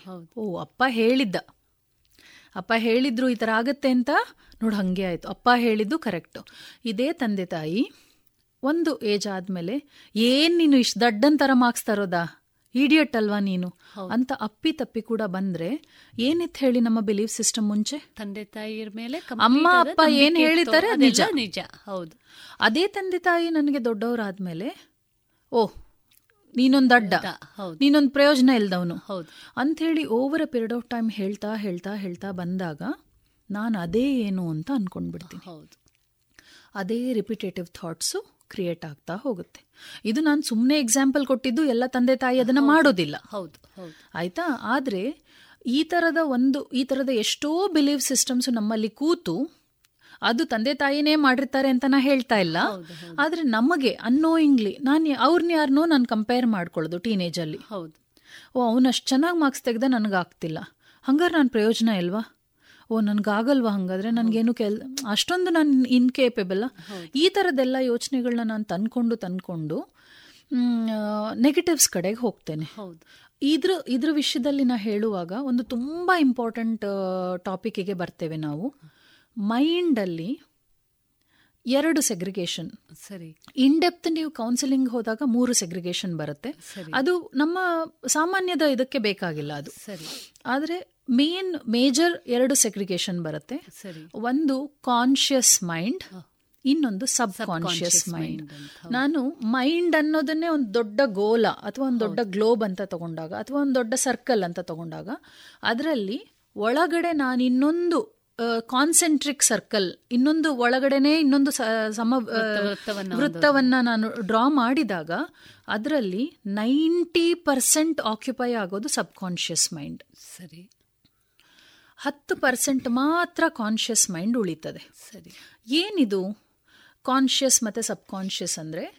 ಕಾನ್ಷಿಯಸ್ ಮೈಂಡಲ್ಲಿ ಲಾಜಿಕ್ ಇರ್ತದೆ, ಅನಾಲಿಸಿಸ್ ಇರುತ್ತೆ, ಕ್ರಿಟಿಕಲ್ ಥಿಂಕಿಂಗ್ ಇರುತ್ತೆ. ಯಾಕೆ ಅವ್ನು ಹೇಳಿದ ತಕ್ಷಣ ನಾನೇನು ಒಪ್ಪೋದು, ಹೌದು ಹಾಗಾದ್ರೆ ಇದು ಯಾಕೆ ಹಿಂಗೆ, ಹೌದು ಓ ಮಳೆ ಬರ್ತಿದೆ ಅಂದಾಗ ಹಂಗಾದ್ರೆ ನಾಳೆ ಈ ಥರ ಇರ್ಬೋದಾ ವೆದರ್ ಕಂಡೀಷನ್ನು, ಇವನು ಈ ಥರ ಬಿಹೇವ್ ಮಾಡ್ತೇನೆ ಅಂದರೆ ಏನೋ ಆಗಿರ್ಬೇಕು ಹಿಂದೆ, ಈ ಥರದ ಅನಲೈಸಿಂಗ್, ಹೌದು ಜಡ್ಜ್ಮೆಂಟ್, ಜಡ್ಜಿಂಗ್, ಲಾಜಿಕ್. ಹೌದು, ಓಕೆ ಸುಡೋಕು ಮಾಡುವಾಗ ಇಲ್ಲಿ ಒಂಬತ್ತು ಬಂದಿದೆ ಅಂದರೆ ಇಲ್ಲಿ ಏಳು ಬರ್ಲಿಕ್ಕೆ ಸಾಧ್ಯ ಇಲ್ಲ, ಈ ಲೈನಲ್ಲಿ ಆಲ್ರೆಡಿ ಏಳಿದೆ ಹಂಗಾರೆ ನೆಕ್ಸ್ಟ್ ಲೈನಿಗೆ ಏಳು ಬರುತ್ತೆ. ಈ ಥರದ logical mind, analysing, applying, critical thinking, problem solving ಇದೆಲ್ಲ ಬರೋದು conscious mind, which is only ten percent percent ಆಯಿತಾ? ಇನ್ನು ನೈಂಟಿ ಪರ್ಸೆಂಟು ಸಬ್ಕಾನ್ಷಿಯಸ್ ಮೈಂಡ್. ಅದರಲ್ಲಿ ಸರಿ ತಪ್ಪು ಇದ್ಯಾಕೆ ಈ ಥರ ಮಾಡಬೇಕು ಈ ಜಿಜ್ಞಾಸೆಗಳಿಲ್ಲ. ಸರಿ ಸರಿ, ವಿಚ್ ಇಸ್ ನನಗೆ ಅದು ದೊಡ್ಡ ಸಮಸ್ಯೆ ಅಲ್ಲ, ಅದು ಆ್ಯಕ್ಚುಲಿ ದಟ್ ಹಂಗಿದ್ರೇನೆ ಚೆನ್ನ. ಯಾಕೆ ಆ ಸಬ್ಕಾನ್ಷಿಯಸ್ ಮೈಂಡ್ ನೈಂಟಿ ಪರ್ಸೆಂಟ್ ಆಗಿರೋದ್ರಿಂದಾನೇ ಅದಷ್ಟು ಪವರ್ಫುಲ್. ಸರಿ, ನಾನು ಈಗ ದಿನಪೂರ್ತಿ ನಾನು ದಡ್ಡ, ನಾನು ವೇಸ್ಟು, ನಾನೇನು ಪ್ರಯೋಜನ ಇಲ್ಲ, ನನಗೇನು ಆಗ್ತಾ ಇಲ್ಲ ಅನ್ನೋದನ್ನೇ ಹೇಳ್ತಾ ಹೋದಾಗ ನಾನು ಡೈರೆಕ್ಟಾಗಿ ಸಬ್ಕಾನ್ಷಿಯಸ್ ಮೈಂಡಿಗೆ ಆ ಪಾಯಿಂಟ್ಸ್ನೆಲ್ಲ ತುಂಬ್ತಾ ಬರ್ತಿದ್ದೀನಿ. ಅದು ಒಪ್ಕೊಳ್ಳೋ ರೀತಿ ಅದರಲ್ಲಿ ಸಬ್ಕಾನ್ಷಿಯಸ್ ಅಲ್ಲಿ ನೀನು ಏನು ಕೊಟ್ಟರು ತಗೊಳ್ತೀನಿ, ನಾನು ಸ್ಪಾಂಜ್ ತರ ಅದು. ಹೌದು, ನೀರು ಹಾಕಿದ್ರು ಅಬ್ಸರ್ಬ್ ಮಾಡ್ತೀನಿ, ಅಥವಾ ಬೇರೆ ಏನೋ ಫಿನೈಲ್ ಹಾಕಿದ್ರು ಅಬ್ಸರ್ಬ್ ಮಾಡ್ತೀನಿ, ಅಥವಾ ಬೇರೆ ಏನೇನೋ ಇಂಕ್ ಹಾಕಿದ್ರು ಅಬ್ಸರ್ಬ್ ಮಾಡ್ತೀನಿ. ನೀನು ಒಳ್ಳೇದಾದ್ರೂ ಹಾಕು ಕೆಟ್ಟದಾದ್ರೂ ಹಾಕು ನಾನು ಅಬ್ಸರ್ಬ್ ಮಾಡ್ತಾ ಅಂದ್ರೆ ಎಲ್ಲಾನು ತಗೊಳ್ತಾ ಹೋಗ್ತೀನಿ. ಅದರಲ್ಲಿ ನಾನು ತಗೊಳ್ಳ ಬೇಡವಾ ಅನ್ನೋ ಜಿಜ್ಞಾಸೆ ಇಲ್ಲ, ಅದು ಕಾನ್ಷಿಯಸ್ಗೆ ಮಾತ್ರ ಇರೋದು. ಆದರೆ ನಾನು ತುಂಬ ನಲವತ್ತೈದು ಸಾವಿರ ಥಾಟ್ಸ್ ಅಂತಾನೆ ಇಟ್ಕೊಳ್ಳಿ, ನಲವತ್ತೈದು ಸಾವಿರ ಥಾಟ್ಸಲ್ಲಿ ಅಥವಾ ಆ ಥರ ಯೋಚನೆಗಳಲ್ಲಿ ಮುಕ್ಕಾಲು ವಾಸಿ ನಾನು ನನ್ನ ಬಗ್ಗೆ ಹೇಳುವಾಗೆಲ್ಲ ನೆಗೆಟಿವ್ಸೇ, ಕೆಟ್ಟದೇ ಹೇಳಿಕೊಂಡು ನಕಾರಾತ್ಮಕವಾಗೇ ಮಾತಾಡ್ತಾ ಬಂದಾಗ ಸಬ್ಕಾನ್ಷಿಯಸ್ಸಲ್ಲಿ ಅದೇ ಫೀಡ್ ಆಗ್ತಾ ಹೋಗ್ತದೆ. ಅದನ್ನೇ ಗ್ರಹಿಸ್ತಾ ಹೋದಾಗ ನಾನು ಅದೇ ಆಗ್ತೀನಿ. ಹೌದು, ಆಯಿತಾ? ಇದನ್ನು ನಾನು ಸೂಕ್ಷ್ಮವಾಗಿ ಗಮನಿಸುವ ಮೂಲಕ ಅವೇರ್ನೆಸ್ ಕ್ರಿಯೇಟ್ ಮಾಡ್ಕೊಳ್ಬೋದು. ಒಂದು ಇದು. ಸರಿ, ಇನ್ನೊಂದು ನಾನು ಯಾವಾಗಲೂ ಸಜೆಸ್ಟ್ ಮಾಡೋದು ಪ್ರಾಣಾಯಾಮ ಮಾಡೋದು. ಸರಿ, ಅಥವಾ ಕಾನ್ಸಂಟ್ರೇಷನ್ ಎಕ್ಸಸೈಸಸ್ ಮಾಡೋದು, ಮೆಡಿಟೇಷನ್ ಮಾಡೋದು. ಇದು ಮಾಡಿದಾಗ ನಾನು ಏನು ಯೋಚನೆ ಮಾಡ್ತಿದ್ದೀನಿ ಅಂತನಾದರೂ ನಂಗೆ ಚೂರು ಗೊತ್ತಾಗ್ತಾ ಬರುತ್ತೆ. ಇಂಥ ಇಂಥ ದಾರಿಲಿ ಹೋಗ್ಬೇಕು ನಾನು ಅಂತ ಗೊತ್ತಾಗ್ಬಿಟ್ರೆ ಡೆಸ್ಟಿನಿ ತಲುಪೋದು ದೊಡ್ಡ ವಿಷಯ ಅಲ್ಲ. ಹೌದು ಹೌದು. ಹಾಗಾಗಿ ಡೆಸ್ಟಿನಿ ತಲುಪ್ತೆ ತಲುಪೇ ತಲುಪ್ತೀವಿ. ಇಂಥ ದಾರಿ ಅಂತ ಗೊತ್ತಾಯ್ತು. ಹೌದು, ಈ ದಾರಿಯಲ್ಲಿ ಹೋದ್ರೆ ನನ್ನನ್ನು ಎಲ್ಲಿಗೆ ಎಳ್ಕೊಂಡು ಹೋಗುತ್ತೆ ಅಂತ ನಂಗೆ ಕ್ಲಿಯರ್ ಆಯ್ತು ಈಗ. ಹೌದು ಹೌದು, ಆಯ್ತು. ಈಗ ನಾನು ಬರೀ ನೆಗೆಟಿವ್ಸೇ ಯೋಚನೆ ಮಾಡ್ತಿದ್ದೀನಿ, ಇನ್ನೂ ಅವೇರ್ನೆಸ್ ಬಂತು ಅಂತ ಇಟ್ಕೊಳ್ಳಿ. ಯಾಕಂದ್ರೆ ಸಬ್ಕಾನ್ಶಿಯಸ್ಗೆ ನಾನು ಏನು ತುಂಬಿಸ್ತೇನೆ ಅದೇ ಆಗೋದು ನಾನು. ಹೌದು, ಒಂದು ವೈಜ್ಞಾನಿಕವಾಗಿ ಕೂಡ ಉಲ್ಲೇಖ ಮಾಡ್ತಾರೆ, ಒಂದು ವಿಷಯವನ್ನ ನೀವು ದೀರ್ಘಕಾಲ ಅದನ್ನೇ ಇಟ್ಕೊಂಡ್ರೆ ಅದೇ ಯೋಚನೆ ಅದೇ ಆಗ್ತೇವೆ ನಾವು. ಸುಮಾರು ಇಪ್ಪತ್ತೊಂದು ದಿನಗಳ ಕಾಲ ಒಂದೇ ಯೋಚನೆ. ಅದ್ರದ್ದು ಅಫಿರ್ಮೇಷನ್ಸ್ಗೆ ಬರ್ತೇನೆ ನಾನು. ಅದಕ್ಕೆ ಮುಂಚೆ ಈಗ ನೆಗೆಟಿವ್ಸ್ ಅಂತ ಗೊತ್ತಾಯ್ತು. ಹೌದು, ಆಯ್ತಾ. ಓ ಹಂಗಾದ್ರೆ ಇಲ್ಲೆಲ್ಲೋ ತಪ್ಪಾಗ್ತಿದೆ ಅಂತ ಗೊತ್ತಾಯ್ತು. ಸರಿ ಮಾಡ್ಕೊಳ್ಳೋದು ಹೇಗೆ? ಹಾಗಾದ್ರೆ ಈಗ ಸರಿ ಇಲ್ಲ ಅಂತ ನೀವ್ ಹೇಳಿದ್ರಿ ಅಲ್ಲ ಮ್ಯಾಮ್, ಸರಿ ಇಲ್ಲ ಅಂತ ಆದ್ಮೇಲೆ ರಿಪೇರಿ ಮಾಡ್ಬೇಕು. ಈಗ ಗಾಡಿ ಎಲ್ಲೋ ಪ್ರಾಬ್ಲಮ್ ಆಗ್ತಿದ್ರೆ ರಿಪೇರಿ ಆಗ್ಬೇಕು. ಹೇಗೆ ರಿಪೇರಿ ಆಗೋದು? ನೀವ್ ಹೇಳಿದಾಗೆ ಸಬ್ ಕಾನ್ಶಿಯಸ್ ಮೈಂಡ್ ನ ಈಗ ಹಳೇದ ಏನೋ ಬಂದ್ಬಿಟ್ಟಿದೆ, ಅದನ್ನ ಬಿಟ್ಟು ಅದರ ಮೇಲೆ ನಾನು ಒಳ್ಳೆ ಪಾಸಿಟಿವ್ ಯೋಚನೆಗಳನ್ನ ಕ್ರಿಯೇಟ್ ಮಾಡಬೇಕು. ಕ್ರಿಯೇಟ್ ಮಾಡಲಿಕ್ಕೆ ಒಂದು ದೊಡ್ಡ ಸಮಸ್ಯೆ ಏನಾಗ್ತದೆ ಬಿಗಿನಿಂಗ್ ಅಲ್ಲಿ ಅಂದರೆ, ವಿಷಯ ಆಗಿರ್ಬೋದು, ಅಭ್ಯಾಸದಿಂದ ಮಾತ್ರ ಅದನ್ನು ನಾನು ರೂಢಿಸಿಕೊಳ್ಳಲಿಕ್ಕೆ ಸಾಧ್ಯ ಇದೆ. ಹೌದು, ಶ್ರವಣ, ಮನನ ಮತ್ತು ಅದರ ಬಗ್ಗೆ ಧ್ಯಾನ, ಸರಿ, ಈ ಮೂರಿದ್ರೆ ಮಾತ್ರ ಅದು ನನ್ನೊಳಗೆ ರೂಪಿಸಿಕೊಳ್ಳಲಿಕ್ಕೆ ರೂಢಿಸಿಕೊಳ್ಳಲಿಕ್ಕೆ ಸಾಧ್ಯ. ಅದು ಆಗಬೇಕು ಅಂತಾದರೆ ನಾನು ಬಹಳಷ್ಟು ಅಭ್ಯಾಸ ಮಾಡಬೇಕು. ಸರಿ, ಈಗ ನಾನು ಕಷ್ಟದಲ್ಲಿದ್ದೇನೆ ಎಂದಾಗ ನಾನೇ ಎದ್ದು ಹೊರಗೆ ಬರಬೇಕು. ಬೇರೆ ಯಾರೋ ನನಗೆ ಮಿರಾಕಲ್ ಮಾಡಿ ಅಲ್ಲಿಂದ ಎತ್ತೋದಿಲ್ಲ. ಪರಮಾತ್ಮ ಕೂಡ ನೀನ್ ಒಂದ್ ಹೆಜ್ಜೆ ಬಾಪ ನಾನು ಎಳ್ಕೊಳ್ತೇನೆ ಅಂತ ಹೇಳ್ತಾನೆ. ನಾನು ಒಂದ್ ಹೆಜ್ಜೆ ಕೂಡ ಇಡ್ಲಿಕ್ಕೆ ರೆಡಿ ಇದ್ದಾಗ ಎಡೆ ಇಲ್ದೇ ಇದ್ದಾಗ ಅವನೇನು ಮಾಡ್ಲಿಕ್ಕೆ ಸಾಧ್ಯ ಇಲ್ಲ. ಏನದು ಒಂದ್ ಹೆಜ್ಜೆ? ಸಿಂಪಲ್. ಸಬ್ಕಾನ್ಷಿಯಸ್ಗೆ ನಾನು ತುಂಬ ವರ್ಷಗಳಿಂದ ನೆಗೆಟಿವ್ಸ್ ತುಂಬಿಸ್ಬಿಟ್ಟಿದ್ದೀನಿ. ಹಾಗಾದ್ರೆ ಕ್ಲಿಯರ್ ಆಗಬೇಕಿರೋದು ಸಬ್ಕಾನ್ಷಿಯಸ್ ಲೆವೆಲ್ ಅಲ್ಲೇನೆ. ಹೌದು, ನಾವು ಹೇಳ್ತೇವೆ ಗಣಪತಿಗೆ ಇಪ್ಪತ್ತೊಂದು ಮೋದಕ ಮಾಡ್ತೇವೆ, ಇಪ್ಪತ್ತೊಂದು ನಮಸ್ಕಾರ ಮಾಡಬೇಕು, ಕಿವಿಯ ಇಯರ್ ಲೋಬ್ಸ್ ಅಂತ ಹೇಳ್ತೀವಿ, ಅಲ್ಲಿ ಹಿಡಿದು ನಾವು ಭಸ್ಕಿ ಮಾಡಬೇಕು ಅಂತೆಲ್ಲ. ಯಾ ನಮ್ಮ ಪೂರ್ವಜರು ಯಾವುದನ್ನು ಸುಮ್ನೆ ಹಾಗೆ ಸೈಂಟಿಫಿಕ್ ಇದಿಲ್ಲದೆ ಹೇಳಿಲ್ಲ. ತುಂಬಾ ಗೊತ್ತು, ಅವರು ನಮಗಿನ್ನ ಎಷ್ಟೋ ಅಹೆಡ್ ಆಗಿದ್ರು. ಮುಂಚೆ ಮುಂದಾಲೋಚನೆ ತುಂಬಾ ಇತ್ತು. ಇಪ್ಪತ್ತೊಂದು ಅನ್ನೋದು ತುಂಬಾ ಇಂಪಾರ್ಟೆಂಟ್ ನಂಬರ್ ನನ್ನ ಪ್ರಕಾರ. ಯಾವುದೇ ಒಂದು ವಿಷಯನ ಈಗ ಸಣ್ಣದೇ ಹೇಳ್ತೇನೆ, ನಾನು ತುಂಬ ಲೇಜಿ, ನಾನೇನು ಕೆಲಸ ಮಾಡಲ್ಲ, ನಾನು ತುಂಬ ಲೇಜಿ ಲೇಜಿ ಲೇಜಿ ಅಂತ ಎಷ್ಟೋ ವರ್ಷಗಳಿಂದ ನನ್ನ ಮನಸ್ಸಿಗೆ ಹೇಳ್ಬಿಟ್ಟಿದ್ದೀನಿ. ಸೊ ಹಾಗಾಗಿ ನಾನು ಲೇಜಿ ಆಗಿದ್ದೇನೆ. ಹೌದು, ನನಗೀಗ ಗೊತ್ತಾಯಿತು, ನಾನು ಚೇಂಜ್ ಮಾಡಬೇಕೀಗ ಅದನ್ನು. ಆಯಿತಾ, ಹೇಗೆ ಚೇಂಜ್ ಮಾಡ್ತೀನಿ? ಅದನ್ನು ನಾವು ಅಫರ್ಮೇಷನ್ ಅಂತ ಹೇಳ್ತೀವಿ. ಏನಿದು ಅಫರ್ಮೇಷನ್ಸ್ ಅಂದರೆ, ಒಂದು ಸಕಾರಾತ್ಮಕವಾದ ಒಂದು ಸಣ್ಣ ವಾಕ್ಯನ ನಾನು ಪದೇ ಪದೇ ಮನಸ್ಸಿಗೆ ಕೊಡೋದು. ಸರಿ, ಅದನ್ನು ಅಫಿರ್ಮೇಷನ್ ಅಂತ ನಮ್ಮ ಕೌನ್ಸಿಲಿಂಗ್ ಭಾಷೆಯಲ್ಲಿ ಹೇಳ್ತೇವೆ. ಹೇಗೆ ಅದು ಕೊಡೋದು? ಅಫಿರ್ಮೇಷನ್ ಅಂದರೆ ಹೇಗೆ ಅದು? ರಾತ್ರಿ ಮಲಗಲಿಕ್ಕೆ ಮುಂಚೆ, just before going to bed, ಇನ್ನೇನು ನಿದ್ದೆ ಬರಲಿಕ್ಕೆ ಮುಂಚೆ, ಯಾವುದೋ ಒಂದು ಸಣ್ಣ ಬುಕ್ಕಲ್ಲಿ ಇಪ್ಪತ್ತೊಂದು ಸತಿ ಒಂದು ಒಳ್ಳೆಯ ಸಕಾರಾತ್ಮಕ ವಾಕ್ಯ ನಾನು ಬರೆದು, ಇಪ್ಪತ್ತೊಂದು ಸತಿ ಬರೆದು ಮಲಗಬೇಕು. ಆವಾಗ ನಾನು ಬೇರೆ ಏನೂ ಯೋಚನೆ ಮಾಡಿಕೊಡ್ದು, ಅಲ್ಲೇನಾಯಿತು, ನಾಳೆ ಏನು ಮಾಡಲಿ, ನಾಳೆ ಏನು ಅಡುಗೆ, ಇವತ್ತೇನು ಮಾಡಲಿ, ನನ್ನ ಸ್ಕೂಲಲ್ಲಿ ಇದಾಯಿತು, ನನ್ನ ಕಾಲೇಜಲ್ಲಿ ಈ ಥರ ಆಯಿತು, ನನ್ನ ಫ್ರೆಂಡ್ಸ್ ಹಿಂಗಂದ್ರು, ಇದ್ಯಾವುದು ಬೇಡ. Just before going to bed, ಇನ್ನೇನು ನಾನು ಮಲಗಲಿಕ್ಕೆ ಮುಂಚೆ ಬೆಡ್ ಪಕ್ಕದಲ್ಲಿ ಒಂದು ಬುಕ್ ಇಟ್ಟು ಇಪ್ಪತ್ತೊಂದು ದಿನ ಯಾವುದೇ ಒಂದು ಪಾಸಿಟಿವ್ ಥಾಟ್ ಆಗ್ಬೋದು. I am a powerful being, ಸಣ್ಣದು. ಸರಿ, ಇಲ್ಲ ಇವತ್ತಿನಿಂದ ಯಾವಾಗಲೂ ಅದನ್ನ ನಾವು ಪ್ರೆಸೆಂಟ್ ಟೆನ್ಸ್ ಅಂತ ಹೇಳ್ತೇವೆ. ಅಂದ್ರೆ ಈಗಿನ ವರ್ತಮಾನದ ಇದರಲ್ಲಿ ನಾ ಹೇಳೋ ತರ ನಾನು ಇದನ್ನ ಮಾಡ್ತಿದ್ದೀನಿ ಅನ್ನೋ ತರದಲ್ಲೇ ಒಂದು ಸ್ಟೇಟ್ಮೆಂಟ್ ಯಾವ್ದಾದ್ರೂ ಆಗ್ಬೋದು. ನಾನು ಕಷ್ಟಪಟ್ಟು ಓದಿ ಒಳ್ಳೆ ಅಂಕಗಳನ್ನ ಗಳಿಸ್ತಾ ಇದ್ದೀನಿ, ಒಳ್ಳೆ ಪಾಸಿಟಿವ್ ಸ್ಟೇಟ್ಮೆಂಟ್.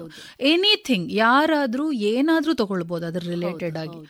ಆ ಥರದ್ದು ಒಂದು ತಗೊಂಡು ಸರಿ, ಇವತ್ತು ಇವತ್ತು ಫಾರ್ ಎಕ್ಸಾಂಪಲ್ ಇವತ್ತು ಒಂದನೇ ತಾರೀಕು ಅಂತ ಅನ್ಕೊಂಡ್ರೆ, ಸರಿ, ಇವತ್ತಿಂದ ಇಪ್ಪತ್ತೊಂದು ದಿನ ಪ್ರತಿ ರಾತ್ರಿ ಇಪ್ಪತ್ತೊಂದು ಸತಿ ನಾನು ಅದನ್ನು ಬರಿಬೇಕು. ಯಾಕೆ ಬರೆಯೋದು ಇಂಪಾರ್ಟೆಂಟು? ಬರೆಯುವಾಗ ನಮ್ಮಲ್ಲೆಲ್ಲ ಬರ್ಸ್ ಬರ್ದು ಕಲಿ, ಬರ್ದು ಓದು, ಪ್ರಾಕ್ಟೀಸ್ ಮಾಡು, ಮ್ಯಾಥ್ಸ್ ಬರ್ದು ಪ್ರಾಕ್ಟೀಸ್ ಮಾಡು ಅಂತೆಲ್ಲ ನಾವು ಟೀಚರ್ಸ್ ಯೂಶಲಿ ಹೇಳ್ತೇವೆ. ಏನಿದು ಬರ್ದು ಕಲಿಯೋದು? ನಾನು ಬರೆಯುವಾಗ ನಾಲ್ಕು ನನ್ನ ಇಂದ್ರಿಯಗಳು ನಾಲ್ಕು ಸೆನ್ಸ್ ಆರ್ಗನ್ಸ್ ಇನ್ವಾಲ್ವ್ ಆಗಿದೆ. ಹಾಗಾಗಿ ಮೈಂಡ್ ಕಂಪ್ಲೀಟ್ ಅಲ್ಲಿಗೆ ಬರ್ತದೆ. ಎಲ್ಲಿ ನಾನು ನನ್ನ ಸೆನ್ಸ್ ಆರ್ಗನ್ಸ್ನ ಕಂಪ್ಲೀಟ್ ಆಗಿ ಇನ್ವಾಲ್ವ್ ಮಾಡ್ತೀನಿ, ಎನ್ಗ್ರಾಸ್ ಆಗ್ತೀನಿ, ಅಲ್ಲಿ ನನ್ನ ಮನಸ್ಸು ಕೇಂದ್ರೀಕೃತವಾಗಿರುತ್ತೆ. ಮನಸ್ಸು ಎಲ್ಲಿ ಕೇಂದ್ರೀಕೃತವಾಗಿತ್ತು, ಸಬ್ಕಾನ್ಷಿಯಸ್ಗೆ ಈಸಿಯಲ್ಲಿ ಈಸಿಯಾಗಿ ಹೋಗ್ತದೆ ಹೋಗ್ತದೆ. ಸೊ ಹಾಗಾಗಿ ನಾನು ಬರೆಯುವಾಗ ಕೈಯಲ್ಲಿ ಹಿಡಿದಿದ್ದೇನೆ, ಬಾಯಲ್ಲಿ ಹೇಳ್ತೇನೆ, ಕಣ್ಣಲ್ಲಿ ನೋಡ್ತೇನೆ, ಕೇಳಿಸ್ಕೊಳ್ತೇನೆ. ಇದೆಲ್ಲಾ ನಾಲ್ಕು ಇಂದ್ರಿಯಗಳ ಮೂಲಕ ನನಗೆ ವಿಷಯ ಸಬ್ಕಾನ್ಷಿಯಸ್ಗೆ ಹೋಗ್ತದೆ. ರಾತ್ರಿ ಮಲಗುವ ಮುಂಚೆ ಎಂದಾಗ ಲಾಜಿಕಲ್ ಮೈಂಡ್ ಬಹಳಷ್ಟು ಇಡೀ ದಿನದ ಕೆಲಸ ಮಾಡಿ ಸುಸ್ತಾಗಿರ್ತದೆ. ಅದು ಸ್ವಲ್ಪ ಕಡಿಮೆ ಆಗ್ತಾ ಬಂದು ಸಬ್ಕಾನ್ಷಿಯಸ್ ಹೈ ಆಗಿರುವಾಗ ನಾನು ಈ ಇಪ್ಪತ್ತೊಂದು ಸತಿ ನಾನು ಇನ್ಸ್ಟ್ರಕ್ಷನ್ಸ್ ಕೊಟ್ಟು ತಕ್ಷಣ ಮಲಗಿದಾಗ it goes directly to the subconscious. ಸರಿ ಸರಿ ಸರಿ ಯಾವುದೇ ಆಗಿರ್ಬೋದು, ಒಂದು ಒಳ್ಳೆ ಪಾಸಿಟಿವ್ ಸಕಾರಾತ್ಮಕ ಒಂದು ಸ್ಟೇಟ್ಮೆಂಟ್, ಒಂದು ಯಾವುದೋ ಒಂದು ವಾಕ್ಯನ ನನಗೇನು ಅಚೀವ್ ಮಾಡಬೇಕು ಅಂತಿದ್ದೀನಿ ಅದನ್ನು ಬರೆದು ಇಪ್ಪತ್ತೊಂದು ದಿನ ಕಂಟಿನ್ಯೂಸ್, ಒಂದು ದಿನ ಕೂಡ ಬಿಡಬಾರ್ದು ಮಧ್ಯದಲ್ಲಿ. ಸರಿ ಸರಿ ಕಂಟಿನ್ಯೂಸ್ ಆಗಿ ನಾನು ಅದನ್ನು ಇನ್ಸ್ಟ್ರಕ್ಷನ್ಸ್ ಕೊಟ್ಟು ಕೊಟ್ಟು ಕೊಟ್ಟು ಕೊಟ್ಟು ಮಾಡಿದಾಗ ಅದು ನನ್ನಲ್ಲಿ ಬಲವಾದ ಬಿಲೀಫ್ ಸಿಸ್ಟಮ್ ಆಗಿ ಕೂತ್ಕೊಳ್ಳುತ್ತೆ. ಅದು ಆಗುತ್ತೆ ಕೂಡ. ನಾನೇ ಅದಕ್ಕೆ ಎಷ್ಟೋ ನನ್ನ ನನ್ನಲ್ಲೇ ಅದ ಎಷ್ಟೋ ಬದಲಾವಣೆಗಳಿಗೆ ನಾನು ನಾನೇ ಸಾಕ್ಷಿಯಾಗಿ ನಿಮ್ಮಲ್ಲಿ ಅಷ್ಟು ಕಾನ್ಫಿಡೆಂಟ್ ಆಗಿ ಹೇಳ್ತಿದ್ದೇನೆ. ಹಾಗಾಗಿ ಸುಮಾರಷ್ಟು ವಿಷಯಗಳು ಇದನ್ನು ನೋಡುವಾಗ ನನಗೆ ಇದು ತುಂಬ ಎಫೆಕ್ಟಿವ್.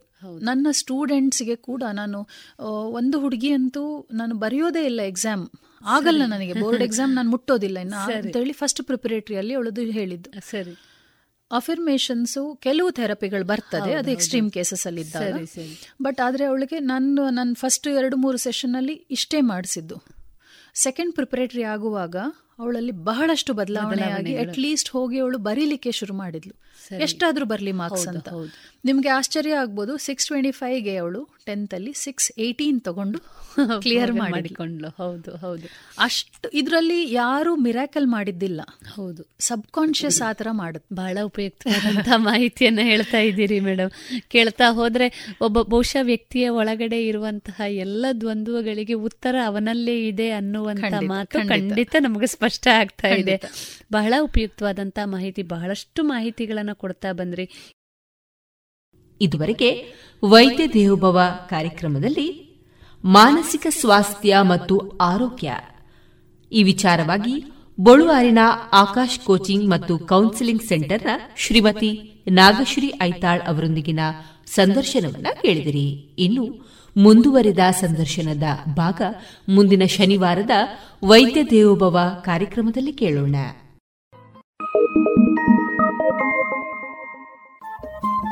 ರೇಡಿಯೋ ಪಾಂಚಜನ್ಯ ತೊಂಬತ್ತು ಬಿಂದು ಎಂಟು ಎಫ್ಎಂ ಸಮುದಾಯ ಬಾನುಲಿ ಕೇಂದ್ರ ಪುತ್ತೂರು. ಇದು ಜೀವ ಜೀವದ ಸ್ವರ ಸಂಚಾರ.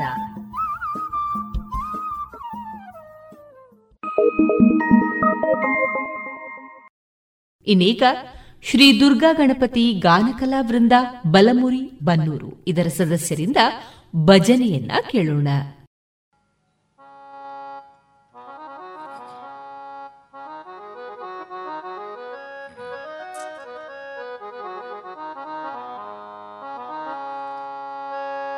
ಏಸು ಕಾಯಂಗಳಗಳೆದು ಎಂಬತ್ನಾಲ್ಕು ಲಕ್ಷ ಜೀವರಾಶಿಯನ್ನು ದಾಟಿ ಬಂದ ಈ ಶರೀರ ತಾನಲ್ಲ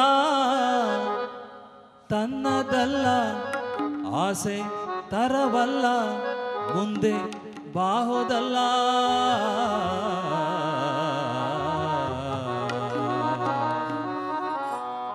ದಾಸನಾಗೋ ವಿಶೇಷನಾಗೋ, ದಾಸನಾಗೋ ವಿಶೇಷನಾಗೋ.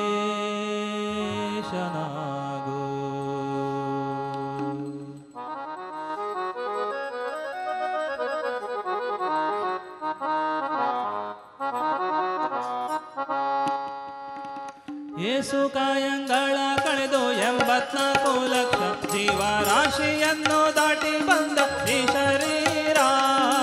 ಏಸು ಕಾಯಂಗಳ ಕಳೆದು ಎಂಬತ್ನಾಲ್ಕು ಲಕ್ಷ ಜೀವರಾಶಿಯನ್ನು ದಾಟಿ ಬಂದ ಈ ಶರೀರ.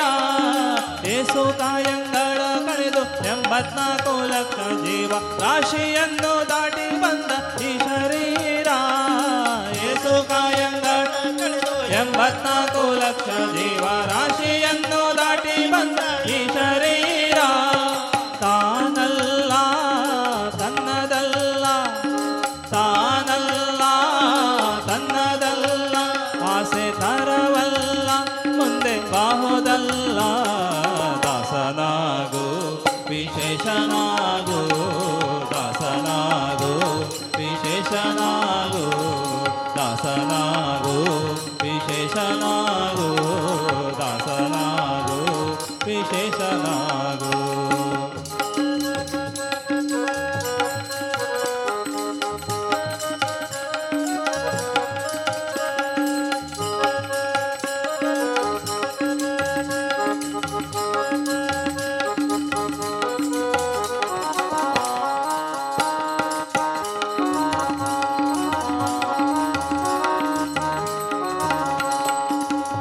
ಕ್ಲೇಶ ದೋಷವೆಂಬ ಅಗ್ನಿಯೋಳು ಮುಳುಗಿ ಯಮನ ಪಾಶಕ್ಕೊಳಗಾಗದೆ ನಿರ್ದೋಷಿಯಾಗೋ ಸಂತೋಷಿಯಾಗೋ. ಆಶ ಕ್ಲೇಶ ದೋಷವೆಂಬ ಅಗ್ನಿಯೋಳು ಮುಳುಗಿ ಯಮನ ಪಾಶಕ್ಕೊಳಗಾಗದೆ ನಿರ್ದೋಷಿಯಾಗೋ ಸಂತೋಷಿಯಾಗೋ. ಕಾಶಿ ವಾರಾಣಸಿ ಕಂಚಿ ಕಾಳಹಸ್ತಿ ರಾಮೇಶ್ವರ ಏಸು ದೇಶ ತಿರುಗಿದರೆ ಬಾಹುದೇನೋ ಅಲ್ಲಿ ಹೋದೆ ದೋಷನಾಶ ಕೃಷ್ಣವೇಣಿ ಗಂಗೆ ಗೋದಾವರಿ ಭಾವ ಕಾಶಿ ತುಂಗ ಭದ್ರೆ ಯಮುನೆ ವಾಸದಲ್ಲಿ ಉಪವಾಸದಲ್ಲಿ ಮೀಸಲಾಗಿ ಬಿಂದು ಜಪ ತಪ ಹೋಮದೆ ಮಗಳ ಏಸು ಬಾರಿ ಮಾಡಿದರೆ ಫಲವೇನು ಈ ಛಲವೇನು ದಾಸನಾಗೋ ವಿಶೇಷನಾಗೋ ದಾಸನಾಗೋ ವಿಶೇಷನಾಗೋ ದಾಸನಾಗೋ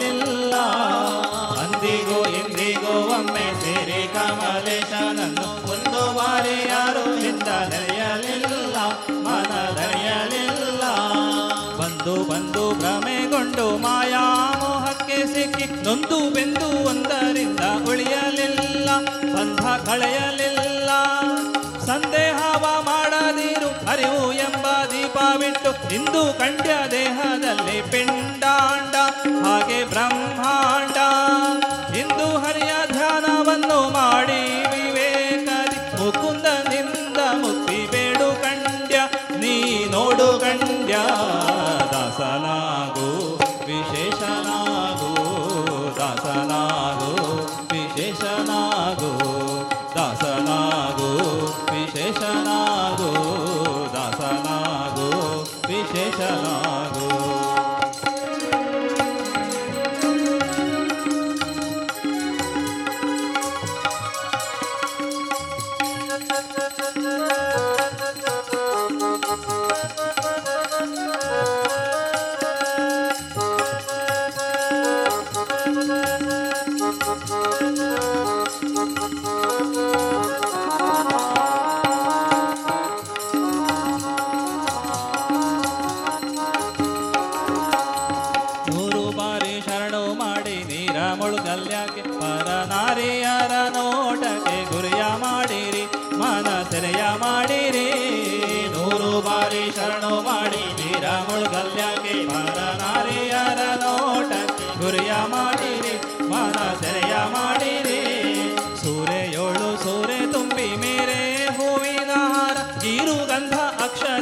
ಹರಿಸಿದಂತೆ ನೀ ಮೆರೆಸಿದಂತೆ ಕಾರುಡಿಯ ಮಾತಾ ಬಿಟ್ಟು ನಾದ ಬ್ರಹ್ಮನ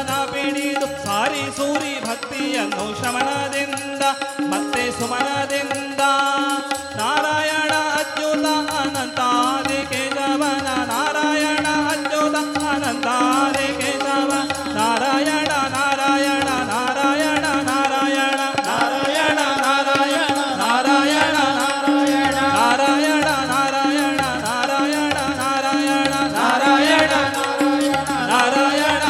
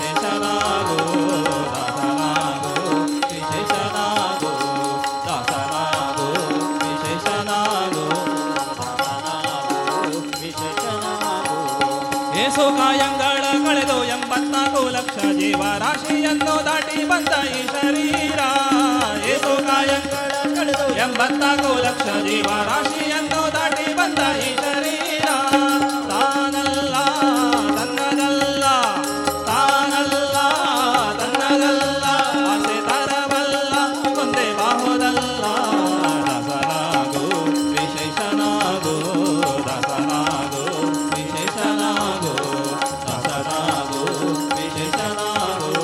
ದಾಸನಾಗೋ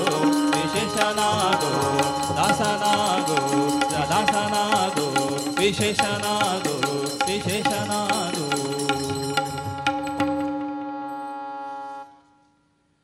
ದಾಸರ ಶ್ರೀರಾಮ ಜಯ ಜಯ ರಾಮ,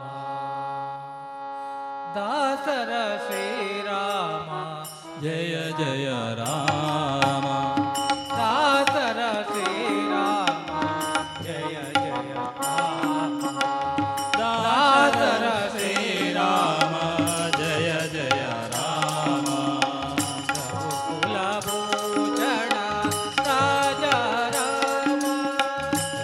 ಕುಲ ಭೂಷಣ ರಾಜ ರಾಮ, ರಘುಕುಲ ಭೂಷಣ ರಾಜ ರಾಮ, ಕುಲ ಭೂಷಣ ರಾಜ ರಾಮ,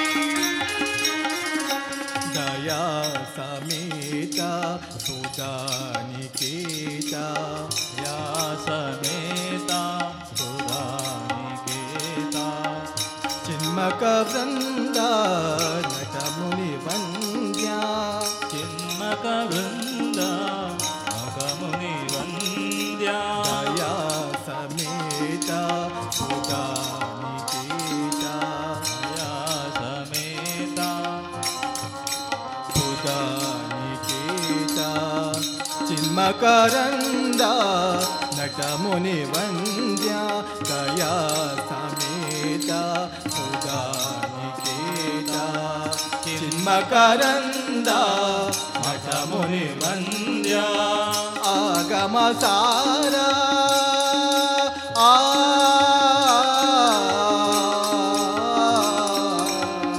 आगम सारा जित संसारा आगम सारा जित संसारा आगम सारा जित संसारा आगम सारा जित संसारा भजे भवन्तं रामा विरामा भजे भवन्तं रामा विरामा भजे भवन्तं रामा विरामा भजे भवन्तं रामा विरामा जानकी जाने राम राम राम राम जानकी जाने राम राम राम राम जानकी जाने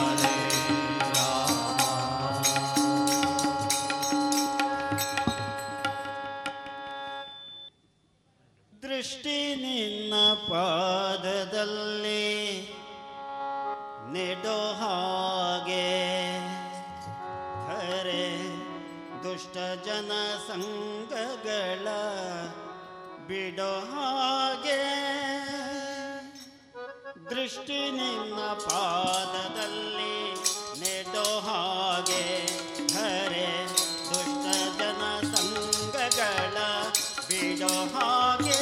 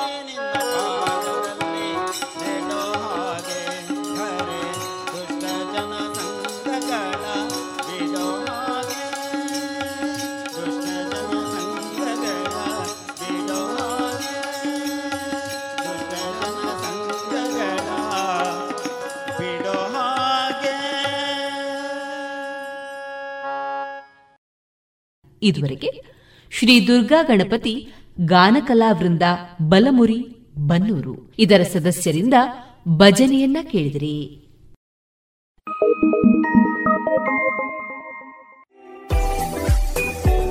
ರುಚಿಕರ ತಿಂಡಿ ತಿನಿಸು, ಉತ್ತಮ ಗುಣಮಟ್ಟದ ಶುಚಿ ರುಚಿ ಆಹಾರ, ಪಾರ್ಸೆಲ್ ಮತ್ತು ಕ್ಯಾಟರಿಂಗ್ ವ್ಯವಸ್ಥೆಯೊಂದಿಗೆ ಕಳೆದ ನಲವತ್ತ ಎರಡು ವರ್ಷಗಳಿಂದ ಕಾರ್ಯನಿರ್ವಹಿಸುತ್ತಿದೆ ಹೋಟೆಲ್ ಹರಿಪ್ರಸಾದ್.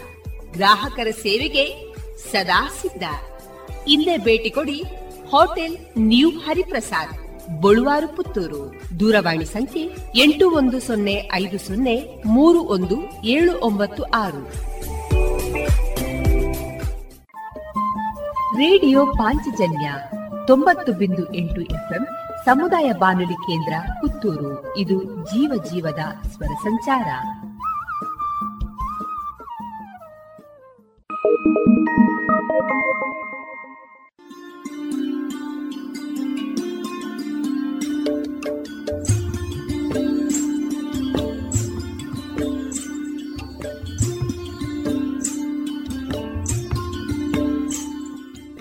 ರೇಡಿಯೋ ಪಾಂಚಜನ್ಯ ಸಮುದಾಯ ಬಾನುಲಿ ಕೇಂದ್ರದಿಂದ ನಿಮ್ಮ ಕಾರ್ಯಕ್ರಮಗಳು ಪ್ರಸಾರವಾಗಬೇಕೇ? ಹಾಗಿದ್ದರೆ ನಮ್ಮನ್ನು ಸಂಪರ್ಕಿಸಿ. ನಮ್ಮ ದೂರವಾಣಿ ಸಂಖ್ಯೆ ಸೊನ್ನೆ ಎಂಟು ಎರಡು ಐದು ಒಂದು ಎರಡು ಒಂಬತ್ತು ಎಂಟು ನಾಲ್ಕು ಒಂಬತ್ತು ಒಂಬತ್ತು.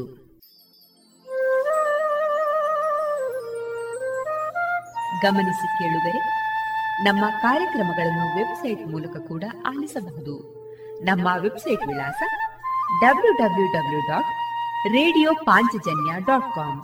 ಇಲ್ಲಿ ಆರ್ಕೈವ್ಸ್ನ ಭಾಗಕ್ಕೆ ಹೋಗಿ ಕ್ಲಿಕ್ ಮಾಡಿದರೆ ಹಳೆ ಕಾರ್ಯಕ್ರಮಗಳನ್ನು ಕೂಡ ಆಲಿಸಬಹುದು. ಜೊತೆಗೆ ನಮ್ಮ ಪ್ರಸಾರವನ್ನು ಆಪ್ ಮೂಲಕವೂ ಕೇಳಬಹುದು. ಪ್ಲೇಸ್ಟೋರ್ನಲ್ಲಿ ಪಾಂಚಜನ್ಯ ಸರ್ಚ್ ಮಾಡಿ ಡೌನ್ಲೋಡ್ ಮಾಡಿಕೊಂಡು ತಮ್ಮ ಮೊಬೈಲ್ಗಳಿಗೆ ಇನ್ಸ್ಟಾಲ್ ಮಾಡಿದರೆ ರೇಡಿಯೋ ಪ್ರಸಾರದ ಕಾರ್ಯಕ್ರಮವನ್ನು ನೀವು ಆಲಿಸಬಹುದು. ನಮ್ಮ ಪ್ರಸಾರದ ಬಗೆಗೆ ನಿಮ್ಮ ಅಭಿಪ್ರಾಯಗಳನ್ನು ಹಂಚಿಕೊಳ್ಳಲು ನಮ್ಮ ವಿಳಾಸ ರೇಡಿಯೋ ಪಾಂಚಜನ್ಯ ತೊಂಬತ್ತು ಬಿಂದು ಎಂಟು ಎಫ್ಎಂ ಸಮುದಾಯ ಬಾನುಲಿ ಕೇಂದ್ರ, ನೆಹರು ನಗರ, ಪುತ್ತೂರು. ನಮ್ಮ ದೂರವಾಣಿ ಸಂಖ್ಯೆ ಸೊನ್ನೆ ಎಂಟು ಎರಡು ಐದು ಒಂದು ಎರಡು ಒಂಬತ್ತು ಎಂಟು ನಾಲ್ಕು ಒಂಬತ್ತು ಒಂಬತ್ತು. ಇಮೇಲ್ ವಿಳಾಸ radio Panchajanya at Gmail dot com. ನಮ್ಮ ವಿಳಾಸ ಮತ್ತೊಮ್ಮೆ ರೇಡಿಯೋ ಪಾಂಚಜನ್ಯ ತೊಂಬತ್ತು ಬಿಂದು ಎಂಟು ಎಫ್ಎಂ ಸಮುದಾಯ ಬಾನುಲಿ ಕೇಂದ್ರ, ನೆಹರು ನಗರ, ಪುತ್ತೂರು. ನಮ್ಮ ದೂರವಾಣಿ ಸಂಖ್ಯೆ ಸೊನ್ನೆ ಎಂಟು ಎರಡು ಐದು ಒಂದು ಎರಡು ಒಂಬತ್ತು ಎಂಟು ನಾಲ್ಕು ಒಂಬತ್ತು ಒಂಬತ್ತು. ಇಲ್ಲಿಗೆ ಈ ಹೊತ್ತಿನ ಪ್ರಸಾರ ಕಾರ್ಯಕ್ರಮವನ್ನ ಮುಕ್ತಾಯಗೊಳಿಸುತ್ತಿದ್ದೇವೆ. ಆತ್ಮೀಯ ಕೇಳುಗರಿಗೆಲ್ಲ ರೇಡಿಯೋ ಪಾಂಚಜನ್ಯದ ಬಳಗದ ಪರವಾಗಿ ನಾನು ತೇಜಸ್ವಿ ರಾಜೇಶ್ ಮಾಡುವ ಅನಂತ ವಂದನೆಗಳು.